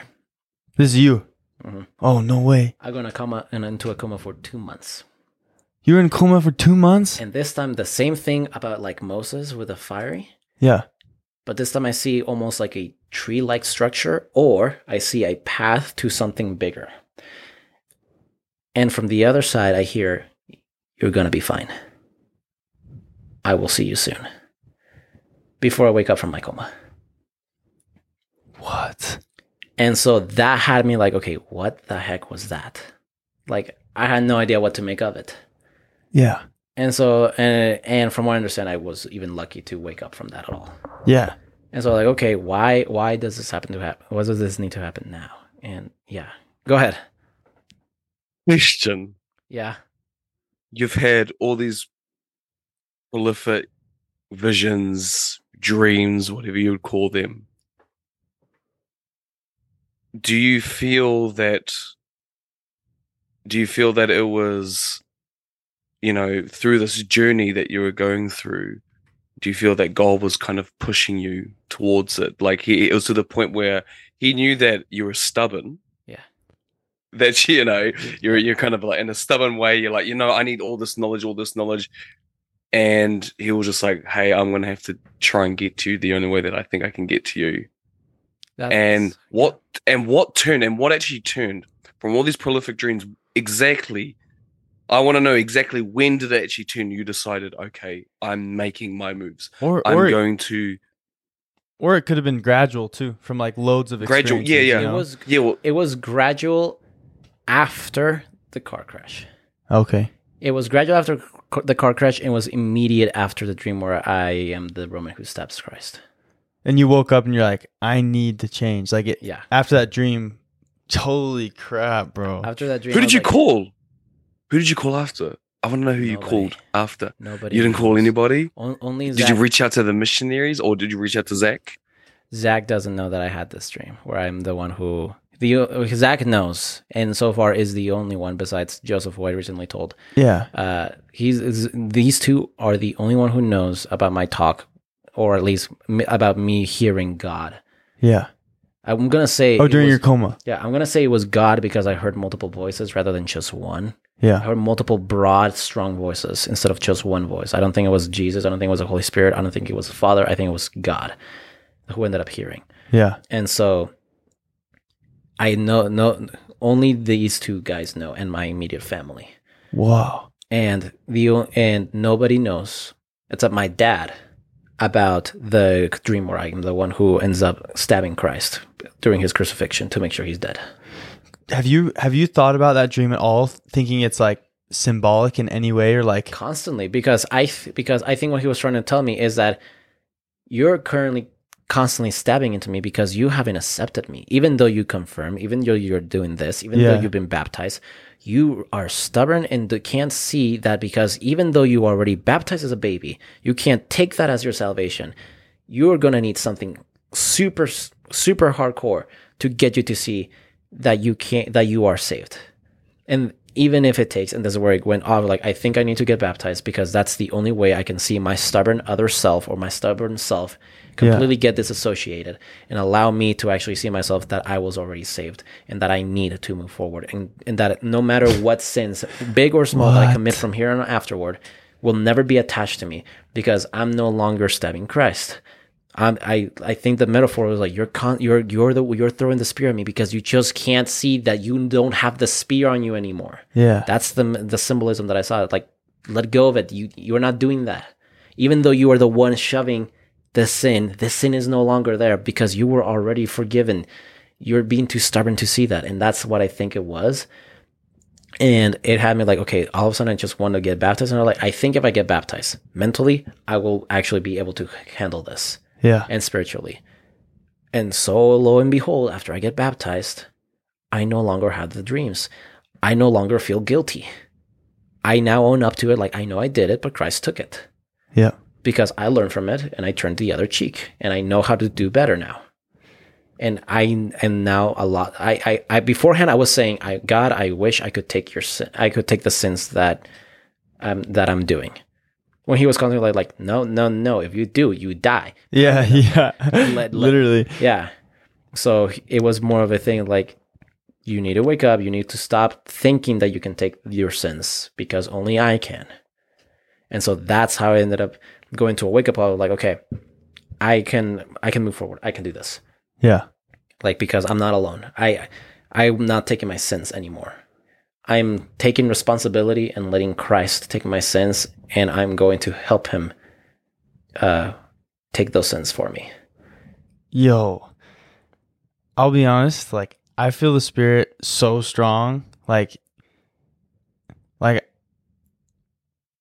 I can't even explain. Like I, I feel the spirit so strong of you telling this past little part of like just I don't even know. I can't even like talk. It's like crazy. like I'm like tripping out right now. Like I'm like I don't like people are listening. I don't even know uh, what to say, but man, like your your story is so intricate and so many things led you to do certain things and there it's not even possible that it's a coincidence Yeah, any of this you know what i mean like it's not possible whatsoever and like especially when you were eventually led here you were baptized and those dreams stopped and you were able to you, you can't lucid dream anymore? Like okay tell us about your baptism day. How was that? Was that special? It was special. I wasn't able to wear anything special. I, I was able to wear the normal student tie. I wish I Yeah. would have been able to wear a three piece suit, but then I can't sneak that out of the house. Okay. Because yeah, my parents at that point did not know I was getting baptized. Yep. Yep because What? they were being stubborn. I, I the whole conversion, uh, Aaronic priesthood, uh, patriarchal wasn't all behind their backs. oh my Wait, wait. So mummy, and- wait, mummy and daddy did not know anything. they still don't know Only, Right? Only my mom. Wait, they my, don't- My mom and my brother know that I'm baptized and I'm going to Oh, Elias really? Church. Yes. okay okay okay My dad does know nothing. okay How do your how do you- Daddy doesn't know. how does your siblings and mom feel about it? Have they talked to you? Have they had They any? said that they completely agree with how I'm growing because they my my brother doesn't care. My mom is like, as long as you're getting close to Christ, that's all I care about. She's like, I already accepted Christ, so I'm fine with it. If this is your way of actually moving forward, you can go ahead and do it because it seems like you're doing the right thing and you've improved your you, and you're improving. Have they seen that in you? They're like, dang, he's changing. Like we're seeing it right in front of our eyes. My mother ended up coming to me a while ago for some stresses that I don't believe she should have come to me for. It should have been my father. Yeah. But there are reasons I'm guessing why she didn't go to my father for Yeah. this. Where I ended up getting feelings that like, hey mom, maybe you like I was telling her like all of a sudden I got this itching feeling like I should tell you, I'm proud of you, mom. Yeah. I'm proud of you, Myrna. I call her by her first name too. You just need to walk along with me a little bit more. I just kind of felt urged to say that. Yeah. And then she's like, "What? What? What are you talking about?" I was like, "I don't think that was me talking. I think there's somebody that you need to talk to." And like, I, and then I ended up telling her, um, I ended up hearing a voice, kind of Yeah. that sounded like my great grandmother from her side, who I f- who was saying, "I love you," Yeah. very very faintly. I was like, "I love you." I ended up telling her, "I think this is your grandmother, mom, telling me this, and that I think you need to get a little closer to a certain somebody." Like I think, while I can give you advice, I think the person you need to go to is him. Your your dad. No, Oh God. Okay. God, okay. God, God, not not not not my dad because he's always. I get the stubbornness from him. Yeah. Okay. And so I say that to her and I can hear her crying from the other side of the phone. The moment I the moment she uh, she does that all of that, the moment I tell her that, it is when I when I'm like get out of the shower and I see her that she's in the shower that I can hear that she's listening to some sort of gospel music Yeah. or Christian music. I see that she's being more Christian, she's being more patient Yeah. she's being more forgiving and then she see and then she's mm-hmm. listening to me a lot more she's actually understanding where i come from a lot more Yeah. and this is when she gets the courage to ask me are you even actually going to the gym with your buddies when you go like like i'm actually baptized and and i tell her like i had the urge to actually then tell her yeah. and i was like and then she was reacting like i can't i knew okay like this just confirms so like i'm fine with it Wow. That's that's Yeah. crazy. It all it, man, it wor- Sick. It all works out. Like God's timing is so perfect and like he was preparing your mom to be able to accept it, you know what I mean? And be like, this is what is making him better. yeah Instead of holding a being being prideful and saying, Well, even though it's making you better, we're Catholic. You know what I mean? Like yeah. I think that's so cool of her to be able to like you said, you saw her being more Christ like, and that's what Christ would do. That's like wow. he doesn't care about dominations Mhm. denominations he cares about you accepting him mm-hmm. Now, the reason why I'm in the LDS nomination is after doing tons of research. Probably the most Christian out of everyone, every single church, the most biblically accurate church. Mm-hmm. So, Right? It's the exact same way the Savior set it up. yeah, But no other church has the same way it's set up. yeah, they have tits and beats and pieces. Right, yeah, exactly, right? They don't have the full picture. Mm-hmm. And if they don't have the full picture, they can be like the Catholic Church that completely rejects it. That, Mhm. that they're like, no, we are the right and we're not going to change our view. Yeah. Wow, that's that's crazy. So then how did you feel being so for those who don't know in our church baptism is um, it represents the death and resurrection of jesus christ and so when we go into the water we spiritually die and we spiritually resurrect when we come out and all of our sins are washed away and then every sunday we partake of the sacrament which is partaking of um, symbolically his blood and his flesh right so that our sins can be washed away again so how was your baptism how'd that feel going in the water and out and then also being confirmed with all the people around you like how how was that The water felt cool and and humid. It Yeah. felt really it felt really cool. When I got in the water, something really interesting happened. Sort of like this blackness came on the water. I'm joking. oh i was like i was like another crazy stuff No, I was joking. yeah, no, no, no. Like I should. Uh, I saw this recent little thing that just had me like, oh, maybe I should make a joke like this. no no, no Where I got you. uh, it had um, like like oh maybe in the next like that I baptized somebody. It showed a video like I should take this, and it shows a bath bomb that's black. Oh, and I was like, and I, imagine. and I was watching this on Instagram, like, oh, that is so bad. Oh But my! this is after I'm baptized too. But it's just, I Imagine mean, if someone did that, a, like hit a black bath bomb in their suit. Like, oh my god! I want to be honest. That would be that would be. It's not good, but it would be hilarious. Yeah. like I'm not gonna lie, I would That find would- it so humorous. I don't Yeah. even know what they would do to the convert after that. Like, what? Like, what would they even say to you? They'd be like, "Uh, like, why'd you do that? Like, like, would they continue I, with uh, the like? That's say, Let's crazy. say that they don't even think it was a bath bomb. It would be just ridiculous wherever it would happen. I Yeah, think this would that's go around true. and spread if if they did it. If they actually didn't, uh, you know, come out like, oh, it was just a bath bomb. If it's a bath bomb. I'm pretty sure they'll just stop the whole thing, right? Yeah, well, it's like maybe for that person it could represent symbolic. Like it could be a symbol. It's like, well, I just want to represent that all my sins are washing away. Hey, I But didn't think about get- it that way. Yeah, like I like, was thinking about it as like evilness, like like when you get baptized, it's all black. Like, I was just thinking about what would what would I say if I did it? Yeah. and I'd be like, oh, all my sins washing away. I'm yeah. I, I'm sure that like if it happened and the people outside are watching were like, oh my gosh, like I'm sure the dude baptizing him who's in the water with the person like, oh, it smells really good. It's probably a bath bomb. Like, Yeah. of course, like this smells really yummy. I Like, love lavender. Yeah, exactly. I think. Licorice. Okay. A- anyways, imagine a liquor. Okay, Oh, okay. yeah. Go ahead. Yeah. Go ahead. Anyways, uh, moving on. Uh, like it felt cool. It felt humid, and it felt, and I felt very clean. Mm-hmm. I felt like I actually let go of a part of me that I didn't want off me. And when I got up into Be to Convert, so Zach, my best friend, is the one who baptized me, Oh, awesome. and then cool. Joseph, my other best friend, is the one who then gave me the confirmation. no way. That's awesome. So Joseph gives me the confirmation, and I felt really, really hot, and almost like there was this little gush of wind inside of the place. Wind. hmm Very, very little wind inside Yeah. of the room. But I felt really, really hot to the point that I was starting to sweat a little bit. Like when all the people were surrounding you. With. Mhm. Okay, gotcha. And I felt after that, I felt almost empowered to try to do better. I felt really, really good. Wow. That's how those two went.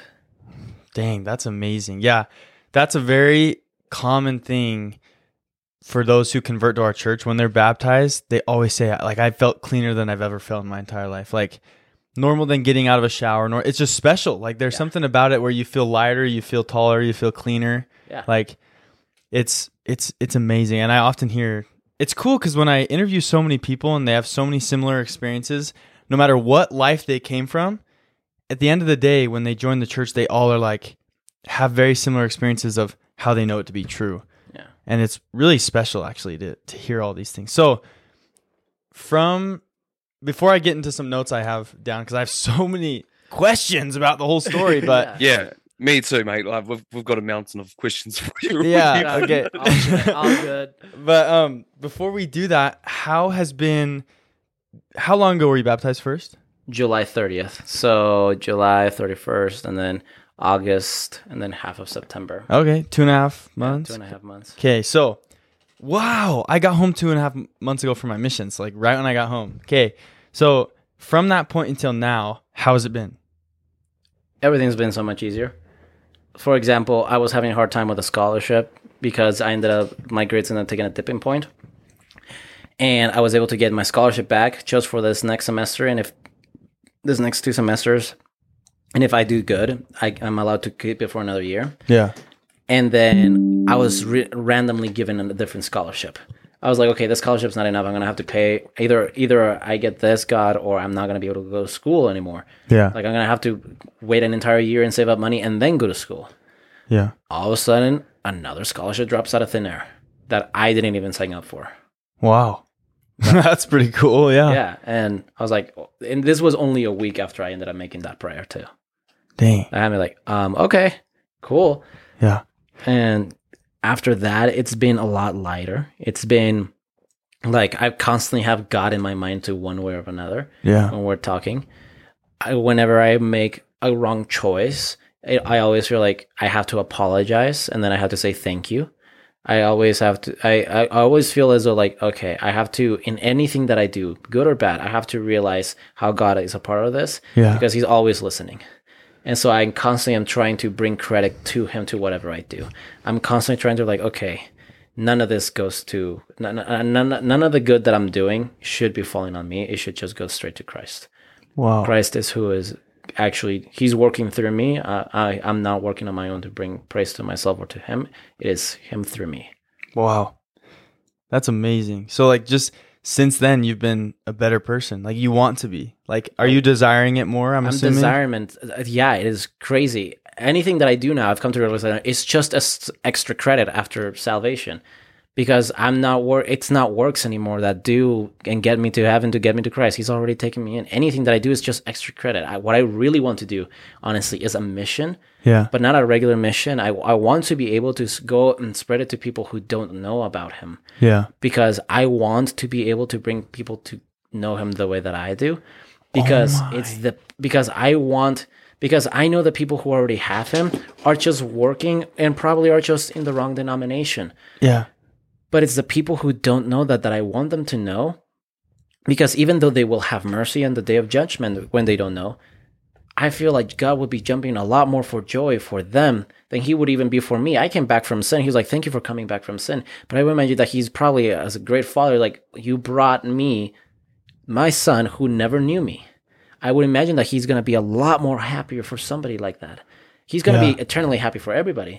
But I can imagine, like, Yeah. It's yeah, it's true. Those who just never knew him yeah, and have the opportunity to have him and accept for sure.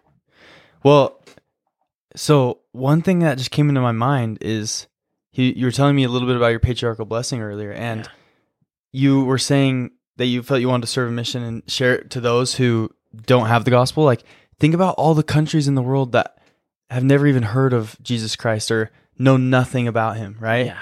And like, you could be going to a lot of those people. You know what I mean? Like, My patriarchal is saying that I'm going to be going to many places around the world, to many regions of the world, not just one, which has me flabbergasted. We're like, okay, that's not a regular mission. Yeah.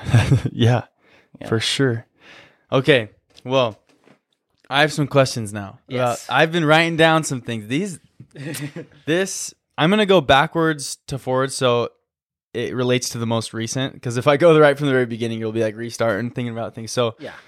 first, I was thinking about the power of the Book of Mormon and about how when you were reading it every day, somehow you started to get better at at sinning and you started to stop wanting you you wanted to stop sinning Yeah. and you just felt better. And like I'm telling you, this isn't really a question. This is more of just something I wanted to bring up. Like it's so true. All the all the prophets promise us that if we read the Book of Mormon every day and study it and prayerfully try to apply what's in it into our lives, like we will be doing better and we will improve and we'll want to be better, right? Yeah. And it's so special to me because the Book of Mormon is the only book on earth that is, or the most true book on earth because it's never been changed, right? The thousands of translations of the Bible, the um, things that have been taken out, right? It's like that's that's why the Book of Mormon is so powerful because it's the closest thing we can get to the truest teachings of Christ. of Christ, right? Yeah. And so that's it's so powerful. But besides that point, I wanted to also talk to you about one thing I've noticed in like all conversion stories yeah. is right before they're about to make a huge decision to come to the gospel of Jesus Christ. Yeah. Every time Satan will do everything he can to stop you. Like in every single conversion story I've heard of, like there's always like something that happens where they're like, "Oh, like I decided to be baptized, then the next day everything started going wrong and like my friend asked me if they wanted to go party and drinking with me and they hadn't asked me for like years and all of a sudden as soon as I want to be baptized, they're like trying to get me to sin again. Like Yeah. Saint that and you talked about how like soon as you like had your friend give you the Book of Mormon, there was this like insane dream of you stabbing Jesus, right? Yeah. And like there's always these big experiences that I think Satan will do anything he can to s- try to stop you from doing probably the most important decision of your entire life, which is be a part of Jesus Christ Church on earth. Yeah. So did you feel that at all that Satan was working on you at all before your baptism? I feel like the main thing that he was trying to do was to make me feel as though I didn't have salvation and that I couldn't be saved. And Wow. I feel as though I was taking a little bit more closely that I wasn't saved. But I feel like me doing the baptism I don't think I really needed it now, but I feel as though that helped me overcome that doubt that I had at that time Mhm. and helped me realize, no, I already had it. I can do this. I'm going to choose the LDS. And now at that point, it was, I'm going to get baptized into the LDS church so I can f- be part of the best denomination of Christianity that there is, to be as Christian as I can be. Yeah. And that's how I started to feel more after, like, okay, that's how I'm going to, I'm going to learn from this. Like it, I, I, I- know what I'm doing now. And I think with Satan was trying to make me feel as though you, you can't be saved. Like hmm. you've done too many mistakes. That's what he was trying to do. And I'm like, no, no, no, it's never too late. Yeah. Another thing too is we're converting every day, right? We're trying we're we don't have to we can't just rely on one experience every day. We have to choose Jesus, right? Yeah.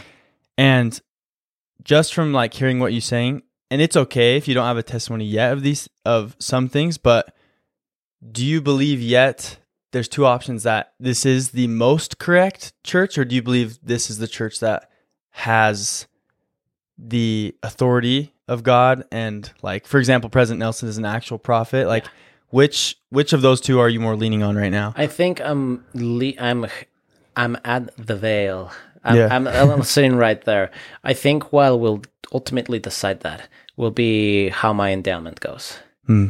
I feel like that's when either my endowment or my or my Melchizedek priesthood, mhm because I'm very much on the edge that I will just say this is the right church. And there are times when I'm talking yeah with other people that I do feel like, oh, I feel like though I have to say here, this is the correct church.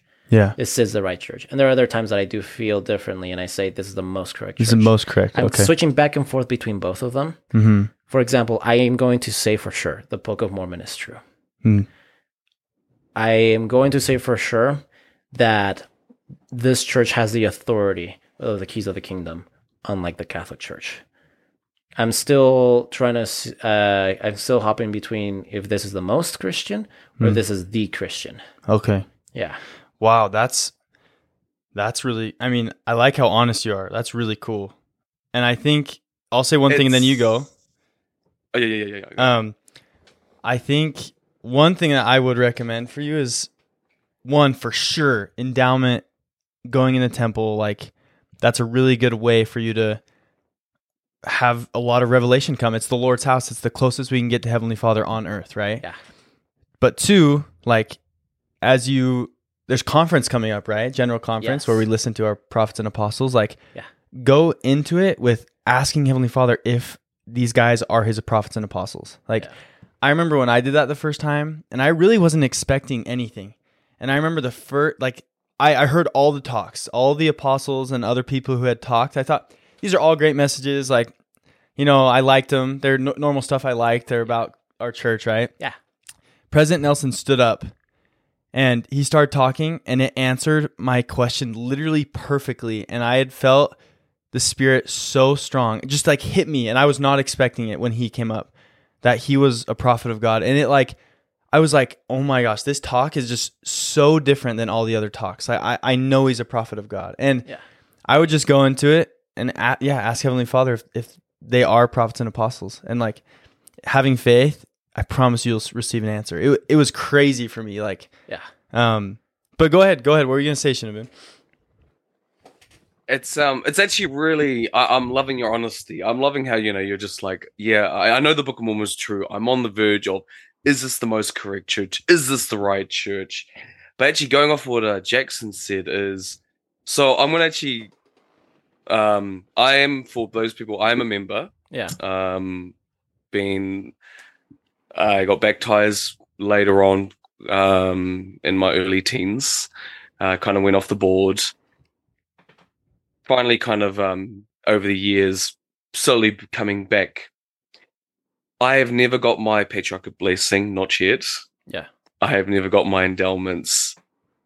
But i one i don't really have a lot of time so i've been my work Yeah. time for me is really hard um but it's sometimes i feel that sometimes i'm demanding I want to know if this is true. You know, we, we like to demand, we like to because we want we want to know the truth. You know, it's it's not our fault. Yeah. We want to, but sometimes I go by the spirit.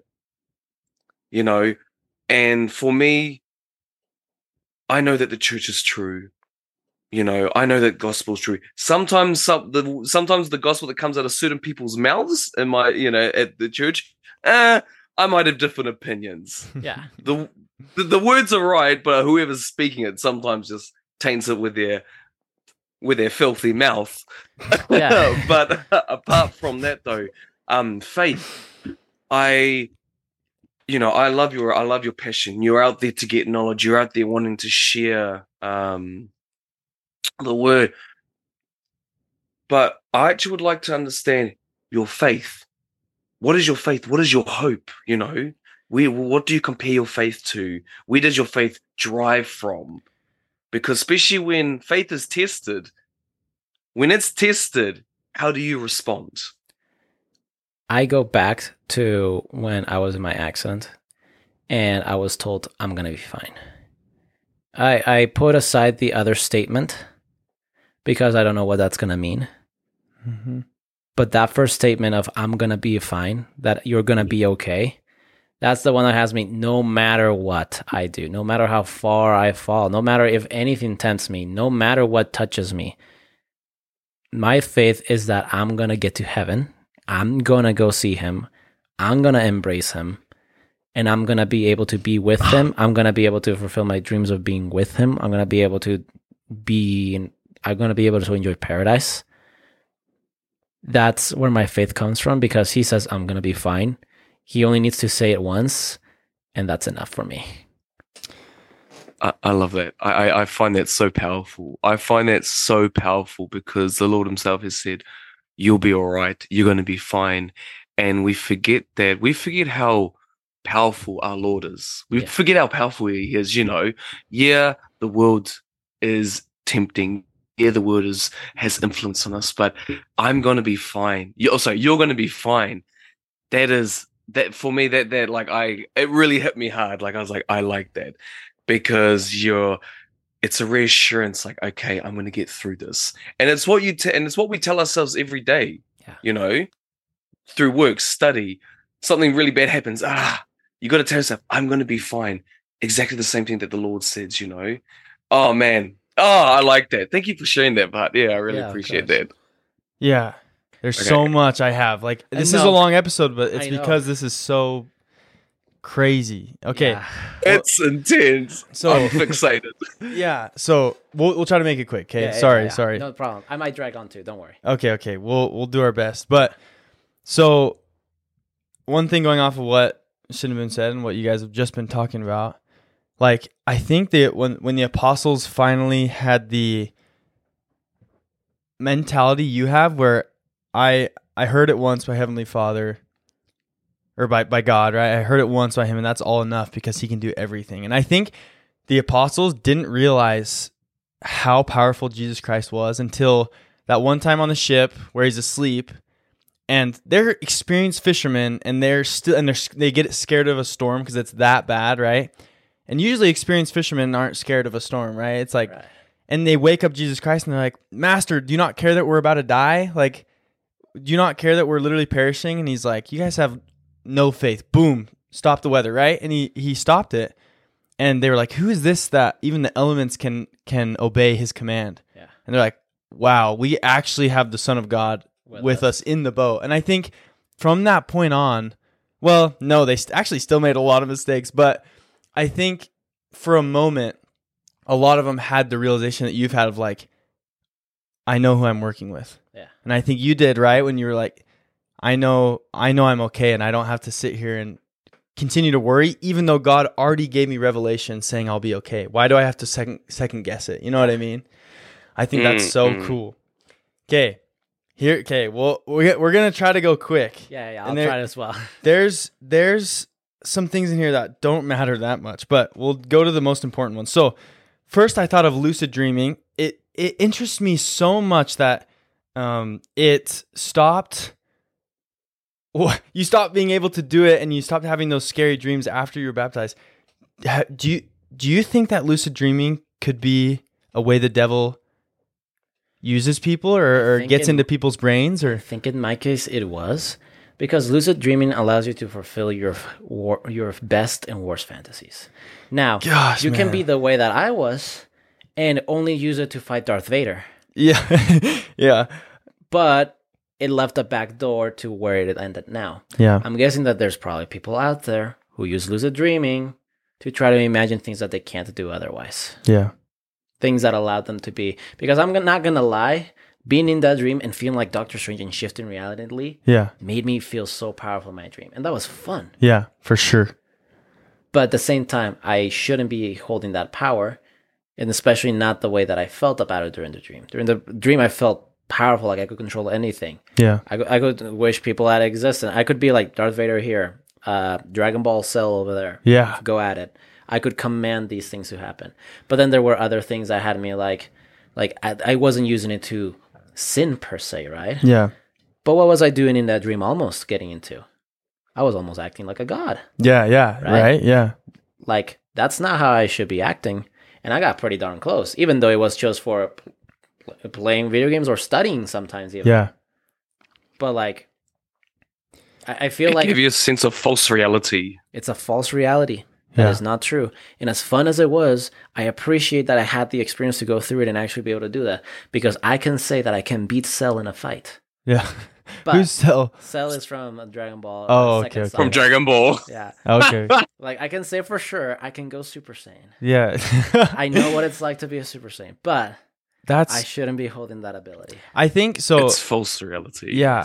there there's a quote by one of our 12 apostles from like the 90s who was it? I forgot oh, i forgot his name but basically what he says he says we're not put on earth to be entertained.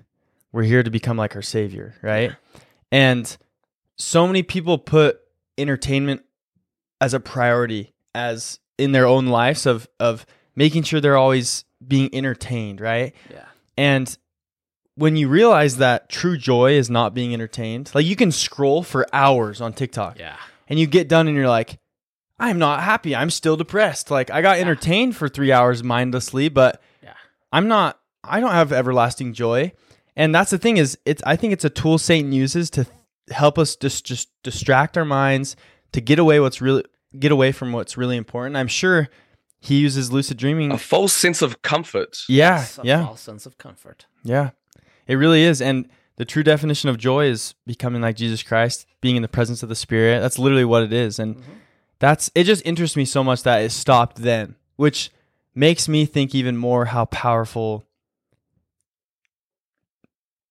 accepting Jesus Christ is and what it can do. Like you didn't think that probably was going to happen, but Yeah, that's that's crazy. Okay, next. So I want to ask a little bit some about some Catholic things. Yeah. Just because it's fun to have an like Yeah, a yeah, conversation yeah. with an ex-Catholic person, right? So yeah. One one thing I always thought was so interesting about the Catholic Church is didn't they change their doctrine to where now LGBTQ is accepted? Yes. That's the one that has me. Oh freaked out the my gosh. Yes. Revela- re- re- I don't remember what chapter in Revelation, but I, but it has me like okay. It says the white horseman will Mhm. be holding a bow in his hand. Now everybody sees that like oh the way that Christ holds a sword and wears many crowns, right? Like okay, that's the Antichrist, right? Yeah. Here's an interesting thing. What is the what is the Pope? The Pope is supposedly Christ on earth until Christ comes. Mhm. Take away Christ, take away religion. What really is the Pope in that case? He's a totalitarian figure. Yeah. Maybe a puppet, yes, but a totalitarian figure and an antichrist body. Yeah. He's uh, he it's an antichrist position. Now, what's another way that the word bow is used in the Bible? And so and so Noah placed the boat on to land and God said, I'm never going to flood the earth again and placed a bow in the sky. The antichrist is holding a bow in his hand. Maybe it's not a literal bow. Like a bow, like a bow and arrow. It's not a bow and arrow. The only other way that it would, that the word bow was used was in Noah to describe the rainbow. The Antichrist will be holding the bow in his hand. The Antichrist will be holding oh. the rainbow in his hand. Yeah. Could it be alluding to potentially holding what currently the rainbow is representing in our society? I can't Mm. say these things for sure. However, yeah. that's very interesting for it- sure. The fact that the Catholic Church is going to try to be universal, if you're really going to be universal, you're going to have to accept a lot of things. Yeah. You don't. Yeah. Yeah, you have to accept a lot of bad The things. truth, Yeah. the truth doesn't bend for anything. yeah, Yep. e- exactly. And so, Okay, I just that's very interesting to me because on my mission, when I would confront Catholic people, I would I would say, like they would be like, "I'm Catholic. I'm gonna die Catholic. I was born Catholic. No changing. Yeah. Like no." And I I would I would I said, "Well, can I ask you some questions that I'm interested in learning about your faith?" And they said, "Yes." I'd say, like I showed them in the Bible how God is the same today, tomorrow, and forever, or however it Yeah, goes, yeah. right?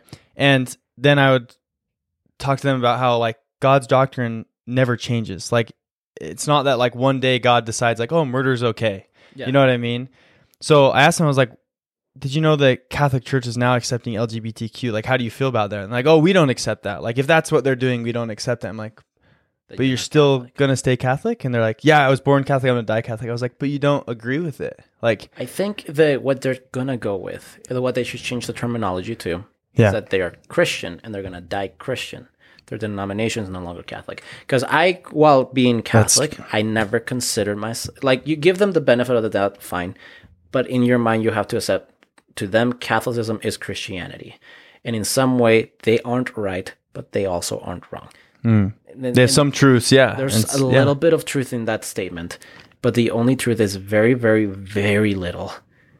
And they have to be very careful with that because them saying, I'm a Catholic, I'm going to die Catholic, is like, okay, cool, cool, cool. You should be changing your wording then to Christian because you're not agreeing with your denomination. So, Yeah, Mm. I one thing I never understand. and I never understand this. I still don't understand. You maybe you can have perspectives on this, you too. But I hear so many people say this, where they say, "Well, I don't believe there's a true church on earth. Like I don't believe there's one specific church that is Jesus Christ Church." And then I tell them, like, I, "Do you think God doesn't love us enough to give us a blueprint to give us His gospel on earth? Why did He do it when Jesus Christ came? Why did He do it in the Old Testament?"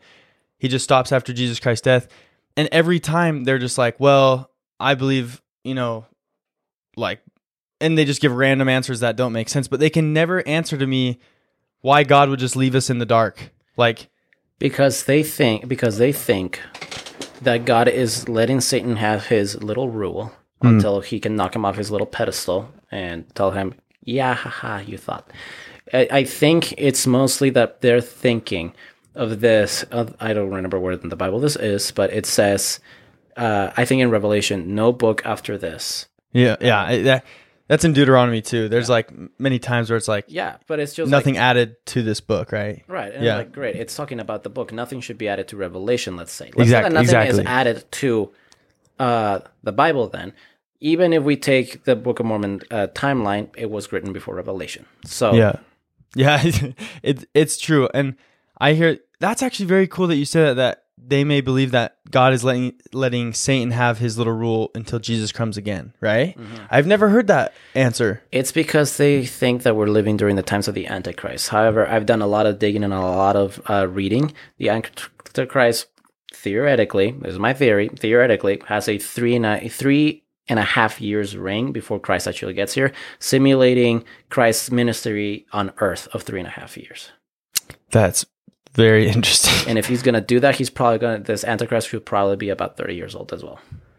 Oh my, yeah. J- what? Okay, gotcha. Okay, So i- i it's it's actually interesting that she talks about that. So I actually believe that most religions are truth, has truth in it, Yes. has sure, truth in it. for sure, The- for sure. But the only problem with it is people.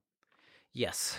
It's it's the nat it's the nature of man that taints everything. And hey, that's just that's just the nature of man. Like, look, a couple of years ago, a couple of decades ago, dark, you know, colored people weren't allowed to be members. Yeah, or you have the priesthood, right? yeah, or have the priesthood. But hey, then they turned around there, and then you know, and the guy came in. He's like, "This is a dumb idea. Of course he can have. Of course Yeah. anyone can have it. Yeah. You know." But then people take like, "Oh, but like they take this one mistake, hmm but then it was corrected. Why? Because the Lord allowed it. Yes. Because you know."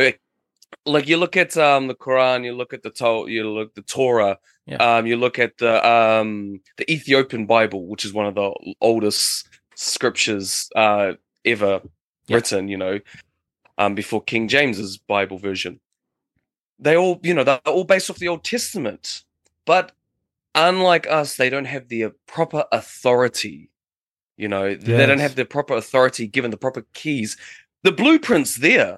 Correct. The blueprint's there, but the thing about that blueprint is they're not executing it correctly. Yep. It's there, it's there, Yeah. but they're just not executing they're not executing the manual correctly. Yep. So, you know, like, you know, I, I know there are a lot of Christians like to dish dis dis on other Christians. It's like, hey, as long as you're going out there, you know, you're you you're giving your love, you're giving your mind to Christ, as you know, as the bro's doing here, you know, th- there is no wrong. And the great thing, that's the great thing about our church is in the afterlife, you have the option to accept him, Mhm. you know? Yep. The atonement, that's what it's there for. You don't get that with any other religions. Yep. Nope. And it makes sense. It makes sense. Yep. Because you're getting you're getting kids overseas living in the boons of the jungle. Mm-hmm. They'd get no interaction. How are they going to get saved if they get no interactions? It, it's just not fair. Yeah. Of course, there's going to be something on the other side. Yes. So yeah, that's just ah, yeah. So All religion is correct. Yeah. So I just want to go off when you said they didn't have the authority. Just think about every single denomination coming off of the Catholic Church. Not one claimed to have authority to do so, but because they didn't agree with the Catholic Church. Yeah. And then those who didn't agree with Lutheranism didn't agree with them. And so they started their own thing. Then they started their own thing. And then, right? And the only two people, two groups, are the Catholic Church claiming they have the authority, Yep. and Joseph Smith, who Claims he got received it. yeah, yeah, exactly. He didn't, and the thing was, is Joseph Smith wasn't like, I have the authority. It was, I had a vision. God said I was going to be this person, and I then later in my life was visited by Peter, James, and John, and they gave me the authority, and I didn't even realize I needed authority to do this. Like Joseph Smith wasn't this person who was like, I don't agree. I'm going to go do my own thing. God was like, you were chosen. Just like all the other prophets in the Old Testament, New Testament, they were chosen by God. It wasn't this like, I know what's right. You know what I mean? Like every every church leader you can think of expanding off the Catholic Church said, I know what's right, right? So it just it's crazy. Okay. We gotta we gotta get going. Last last little last little bit, okay? You're you said you had that little first experience in Mexico with the guy with the priest, would it be a priest? Yes. Priest giving you almost like a Catholic patriarchal blessing in a sense, right? Almost. compare if you can compare those two how did it feel receiving a patriarchal blessing in our church compared to that little first like prayer on you or, or blessing on you? Both felt divine. However, one was a full on divine revelation, while one was a divine uh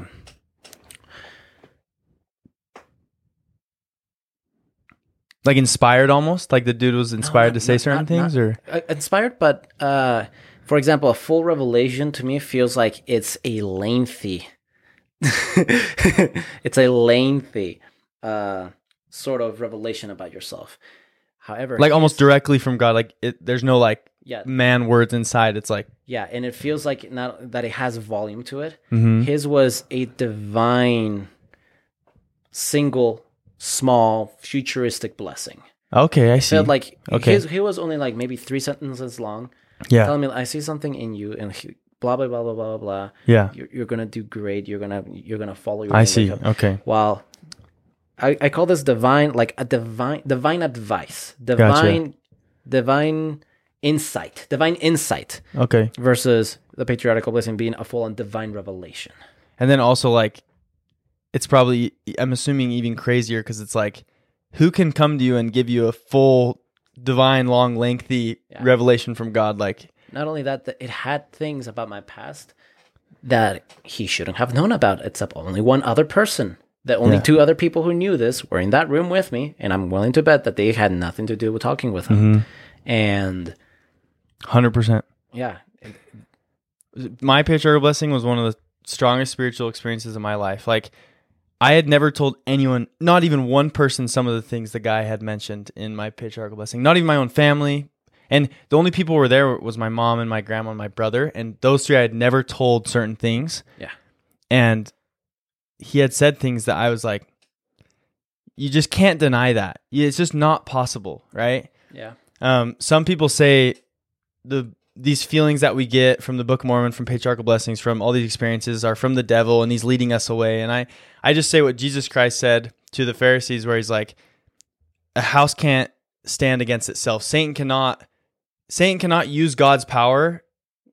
Satan can't use his power to bless others in a good way, or else his house wouldn't stand. Right? It would fall. It would One collapse. that I like to use to, against my dad when he says like you, you the LDS aren't the right church, like they're not even Christian. He even said at one point. I'm like, okay, great.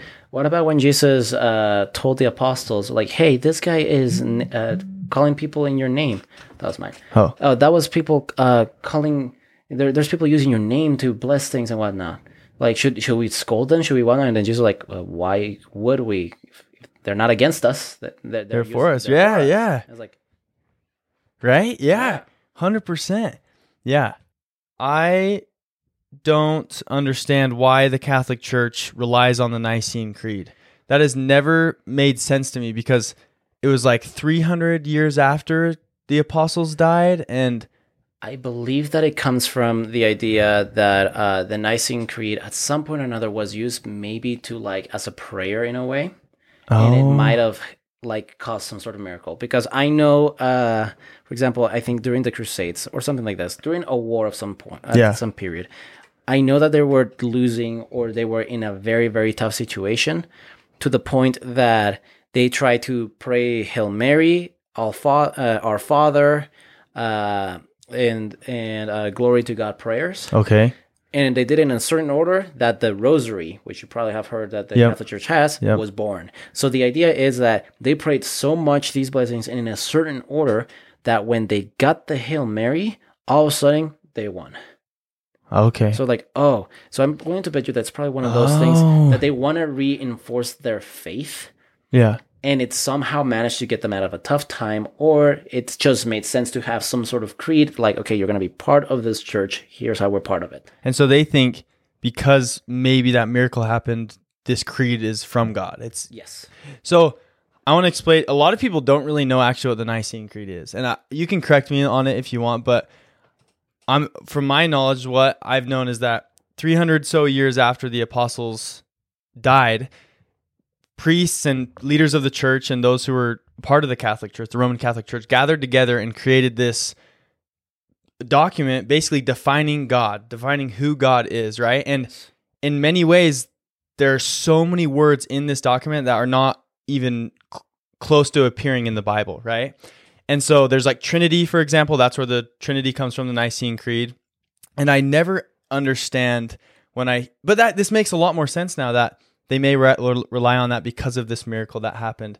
Because I never understood why they would rely on that rather than the the Bible more. Yeah. I, I, I think they rely, I think they I think that's another thing that uh, the LDS Church and every other denomination probably gets wrong about the Catholic Church. They don't rely on the Nicene Creed as much as you think they do. Okay. I think they, they do rely more on the Bible. Okay. At least the people who are actually good Christians in the Catholic Church do use the Bible more. But the Nicene Creed comes to hold the Catholic Church together to actually say, like, okay, we have. I think it was also during a turbulent time where there were so many denominations. This at the time, I think the Eastern Orthodox was starting to about to appear, right? Okay. There were conflicting thoughts, like, okay, people were saying, like, okay, what is God? Is God like this? Is God like that? Yeah, which we mhm. shouldn't even be doing in the first place, right? Yeah. we should just leave it. like, Okay, let's stop arguing about this and just leave it as what the Bible said. Yeah. That's what should have happened. But instead, you got people asking this and asking this and Yep. asking this. I'm willing to bet you that was Satan's way of trying to divide the church more. For sure. And if anything, while yes, it divided the church, almost any Christian that you interact with is like, let's put aside. If if if the Antichrist all of a sudden appears, I'm willing to bet you every Christian denomination will put aside their difference just to like get unite and probably stand against. Yeah. Willing to bet you that almost every single For one will do sure. Yeah. they'll i'm willing to bet and it's just more that they they at that time they probably wanted some something to say like okay wh- there's multiple religions there's multiple den- denominations we need to come to a conclusion what we actually are Yeah. and they use the nicene creed as that as well Okay, that's that's so insightful for me because I've always wondered about the Nicene Creed and it never made sense to me. But I will say this, doesn't the Catholic Church get its doctrine on the Trinity from the Nicene Creed? yes Okay. So in a sense they rely on it, but of course the Bible is above the Nicene mm-hmm. Creed. But okay. That cuz I never understood why. And those people who created the Nicene Creed had the authority the Catholic Church believed, right? Yes. That makes a lot more sense. Okay. Well, thank you. That like Yeah. really actually is really insightful for me. And I'm sure a lot of people, because most people in our church don't even know what the Nicene Creed is. And if they do, like you said, they might have it wrong, right? Yeah. They might. Okay. You, you mentioned sale of indulgences for just a second. Yes. We don't need to talk about it. It's pretty, I, I think, obviously, big mistake, right? Yes, what, no big doctrine mistake. whatsoever. Yeah. Okay, gotcha. So I was gonna ask you about the Pope versus the prophet, but you haven't really had the opportunity. I'm, I'm assuming yet to pray about the prophets and, I have. I have. Oh, I have. okay, cool. I do think that the 12 prophets are the 12 apostles that we currently need. Yes. Whoa. Okay. Cool. I do not think that the Pope should have the power that he has. I can agree. Yes, uh, some popes are good. Some popes are capable of great many things and healings. Mm-hmm. However, we should also take into consideration that mm, the, because they said in Revelation that uh, many will come in my name and do miracles. Now, there are some of these popes have done things in Christ's name, Yeah. but there are other popes who have. I'm willing, uh, like right now. Guess who has the bi- the highest uh, Christian body count? A pope. Yeah. So like there are good popes, but like the same way that we have the, we can have false prophets, I'm willing to bet you that not every person in the Catholic Church is a false prophet. But yeah. Okay. And for so- sure. For sure. I don't think the pope should have that authority. He shouldn't have that power, Mm-hmm. and it should be more like the apostles. I'm willing to bet you.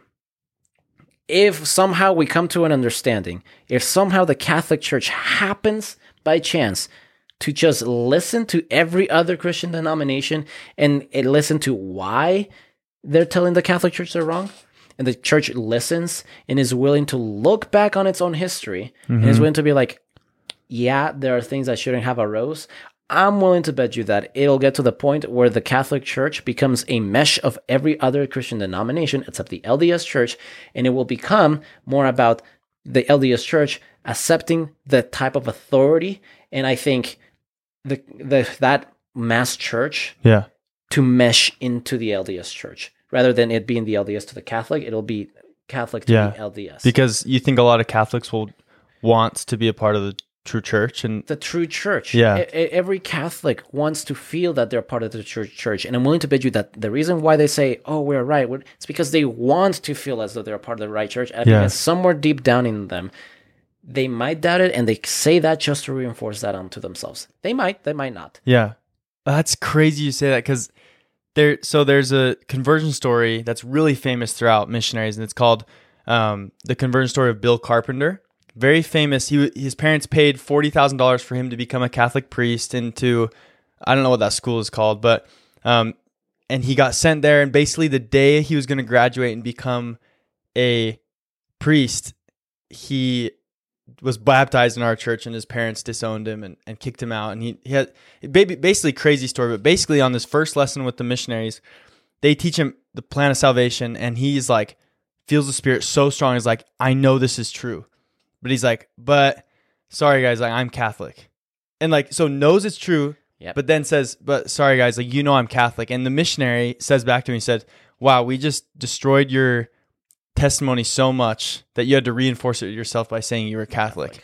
And he then was like, you're, you're right. Like, and then of course his story, he was baptized and became this amazing member of our church. But I just love how you said that because it was like, I've seen that so many times where I talk to a Catholic person who's like, yeah, that actually does make sense, but sorry, I'm Catholic. And it's like, wait, what? Like, What does that have to do with anything? yeah, Take away the Christian denomination. Get take that away that I'm an LDS. yeah, What is that saying to you? Is that speaking true to you? Take away that I'm LDS, I'm missionary LDS. Yeah. Take away that you are a Catholic.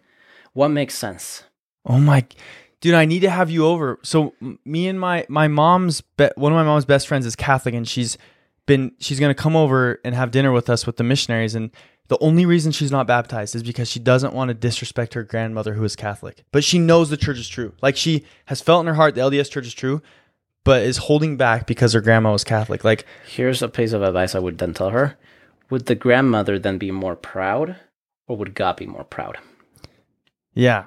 I I know, bro. It's dude, what's crazy about that story with Bill Carpenter is literally the missionaries he he went back to the missionaries and was bawling when he was kicked out and he was like he was like, "Guys, I I love my family too much to do this. I can't be baptized." And the missionary said, do you love them until you die or do you love them for eternity? Because if you love them for eternity, you'll be baptized in Jesus Christ True Church. But if you love them until death, you won't be baptized and you'll go choose them. And he was like, I want to love them for eternity. I don't want to love them until just we die, you know? Mhm. Like and so it's the exact same advice. It's like, do you would would God be proud of you right now? Like, who would you rather have be proud, God or your grandma? Right? Yeah. That's so cool. It's, Okay. it's why I got baptized anyway without my dad knowing. Yep. I was like, I'm. I think God will be a lot more happier if I move forward like this than my dad will ever be. I, I, I'm. I would. That- I would rather my father in heaven be told. If my father never finds out, I would rather God tell my dad, he got baptized, he did this, and I'm happy for him, Yeah. Rather than me having to face either wrath. Yeah. Yeah. Yeah. Okay. Go ahead. Well, that's go the thing is like oh um she said that you know she's upset she doesn't want to disrespect her grandmother but if she really did believe in the gospel she would understand that her grandmother would be waiting in the spirit realm right now waiting for her Yeah. you know this it's is the just thing it's just she- that her little gra- her gra- doubt that Satan puts in of it's saying like little, if that it's not little doubt- true, then I am disappointing her so much. You know what I mean? It's just that Mm, little mm, mm, mm. It's that little doubt, but then it's also it's not just that doubt; it's her doubt.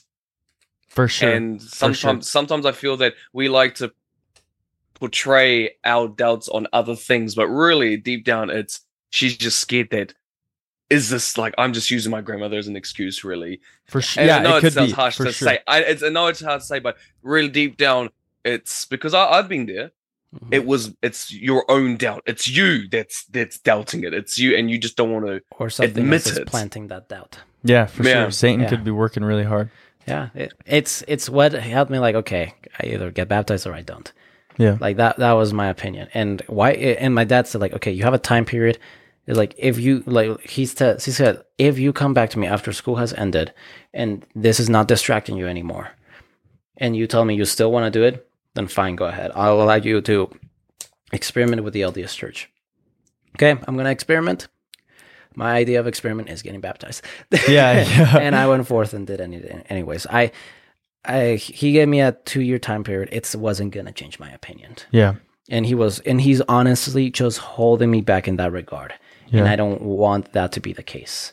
Yeah. I feel like I will be able to move much more quickly, much more closer to Christ in the LDS church than I will in the Catholic church. Something is telling me that. Yeah. Some something tells me you're gonna do a lot better and you're gonna feel a lot better when you're doing this here.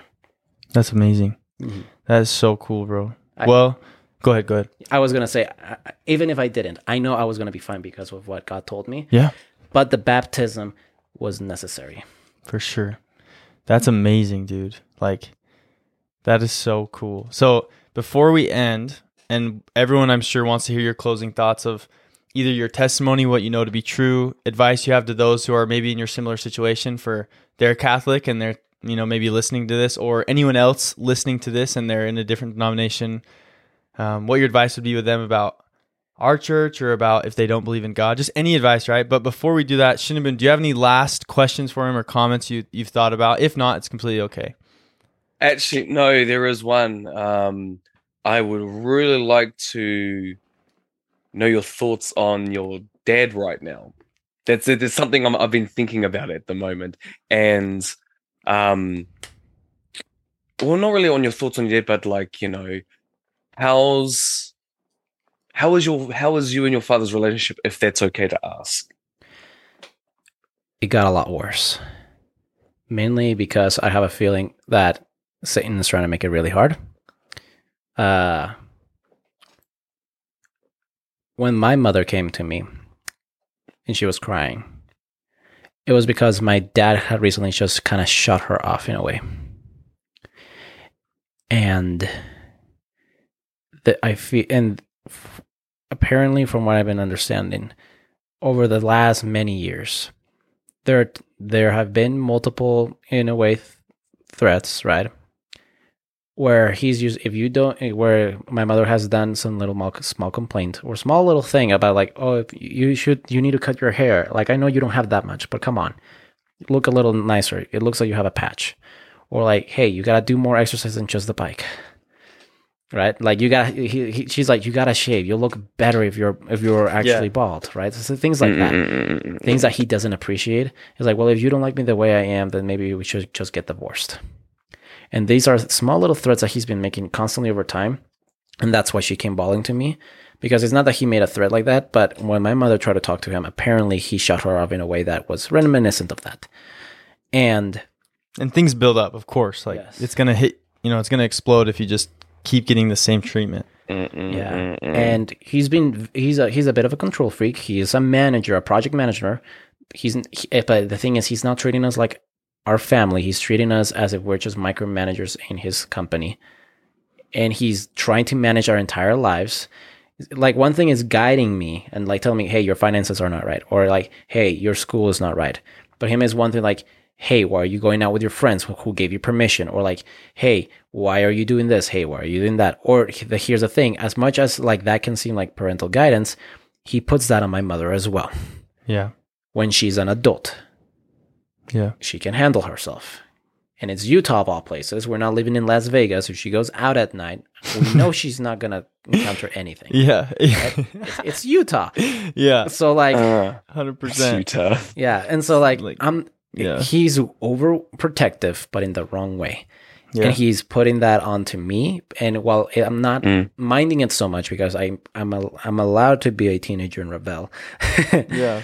i use that my excuse i'm in my rebel phase my, for my mother that is not exactly an excuse and i've been meaning to try to talk to him about that Mm, like hey mm. one more word like that and i'm not going to listen to you anymore Yeah. like I want to respect you. It's something telling it's telling me to respect. Guess what? It's one of the commandments. However, you're pushing the line very, very badly because he's make he's made he's only gotten tougher recently, and I don't think I'll ever be able to tell him without him accidentally finding out through a God given way. Mhm. Because I know his reaction right now will be bad. yeah. I, I wish I could tell him, but I I have to endure it through. It, this is gonna be a hard mo- moment of tribulation, and I feel like I can just get through. it. I, I know I'll be fine. I know I'm gonna be fine. I already made the decision. I'm gonna be fine. It's gonna happen Yeah. one way or another. He's gonna like find that. out. I know he- I'm gonna be fine. Yeah. I just wish I could tell him right now, but I can't. Yeah. And I um yeah no I I thank you so much for sharing that. That's uh, for me that that was re- that's that's really inspiring. And just last thing, if there's if you could have an unbiased conversation, if you could have an unbiased say one thing to your dad, what would it be? If he was right here and you could, I would say I forgive you. oh, oh, that's powerful. Mm, I like that. I would tell him I'm not holding on to anything. Because a lot of what I know that he's doing is because of his traumatic past. Mm. And I can't blame him for the way that he behaves, but at the same time, it's restrictive. And I want to be a better father. So if I have a son, he turns out better than he did. Because the way that I'm growing up with him, I'm still his little boy. I want my son to be at my age and I can call him my man. I want I want to see him and like okay, I want you to go out and be able to handle yourself. At my age, that's what I would, would be wanting my son to be able to handle.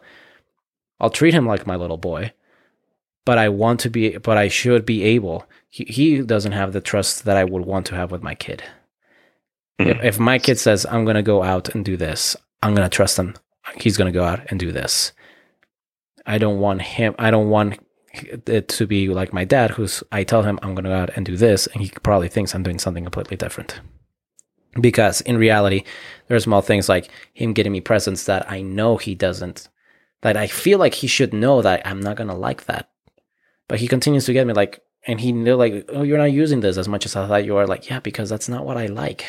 Yeah. It's like you, you somehow don't know me Yeah. when you should, and I feel like it's gonna take a lot more. I don't know. No, I it's that crazy. makes sense Yeah. for sure. You got me teary, mate. You got me tearing up. Oh yeah, I feel I feel you, man. I do feel you. And um, yeah, I'm just uh, you're in my prayers, man. I really hope that um someday you guys can sit man to man and have that moment. I really do pray for that. Thank you, thank you. I I really hope so too, and I know it's gonna happen, but Mm. it's not yet. Yeah. Well, before we end, I just want you to give your last thoughts to people who are listening who maybe are in your same situation and what your advice would be for them or those who are investigating our church and what you would say to them. Those who are to investigate in our church, consider everything and look for answers inside and outside of the church. Look at even the worst conspiracy theories and look and look really really hard to prove yourself wrong because I managed to. I managed to go through and see that there were angles that people online were not seeing. People thought that the endowment ceremony was a bit cultish and probably had satanic satanic origins. Not really. Eh, do your research for those who are looking through. Do very good deep research on both sides, right? On both sides. Yeah, that's awesome. I agree. For for those who are going through a similar situation, just tough it out. It, it'll work out. God has your best interests at heart. He knows it'll be hard, but he knows he's gonna figure it out. I'll extend it like this to you. I told my friend that he he didn't know he was going to go on a mission and because all of a sudden some stress ended up happening. I told him, "Hey, he told me my life was going to go fine." And you know what's my first priority in my life? My life. And and guess who falls into that? Jesus, my dad and mom, my brother. I don't have set priorities. I don't have my priority number 1 is school and then it's work. No. My number 1 priority and my only priority is my life. And that priority contains Jesus, my father, my mother, and those I love. And because it's my life and you are part of that priority, you will be fine. And that I am fine will extend to you. I try to take my name literally. God is with us. God is with me. And I've grown to have a respect for you guys. And I know that will extend to you. Regardless of what hardships you have, regardless of who's watching this on the other side anybody who's Christian falls under that, in my opinion. And I care about you deeply. Even if I don't pray every night, even if I don't think about it every day or every minute, I feel like that extends to everybody.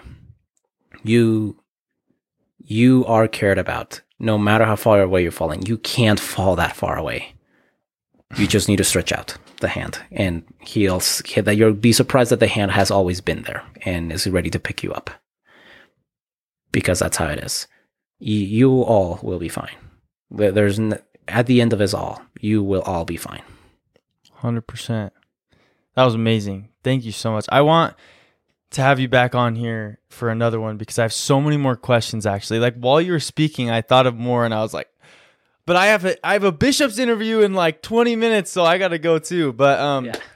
But thank you so much, um, Manuel. That was freaking awesome, bro. Course, like, thanks Shinabun for joining. Like, great comments. That was boom, boom.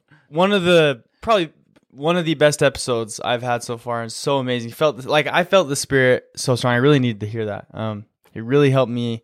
Every time me and Shinabun hear these, like, even though we're facilitating it for people to hear, and they're like, oh, like a lot of people say, like, you're doing such amazing work by getting stories out for people. It's like ultimately in the end it helps me so much. Like just uh-huh. me right? In yeah. my own my own spiritual growth. So i'm so grateful you got me teary mate. You got me teary eyed for a moment i was like oh you haven't even you, you, you, haven't even heard what my grandmother has gone through one of the best arguments I, I used against my mother oh, man. for like why I'm LDS. Yeah, I told they're like, okay, tell me about your grandmother. Tell me about your stories, and she ended up just saying, I, I, I ended up giving her stories of how Christian she was, yeah, why she went to Catholic church and whatnot. And I told her, "Do you think your grandmother would be going to Catholic church if the true church was around?"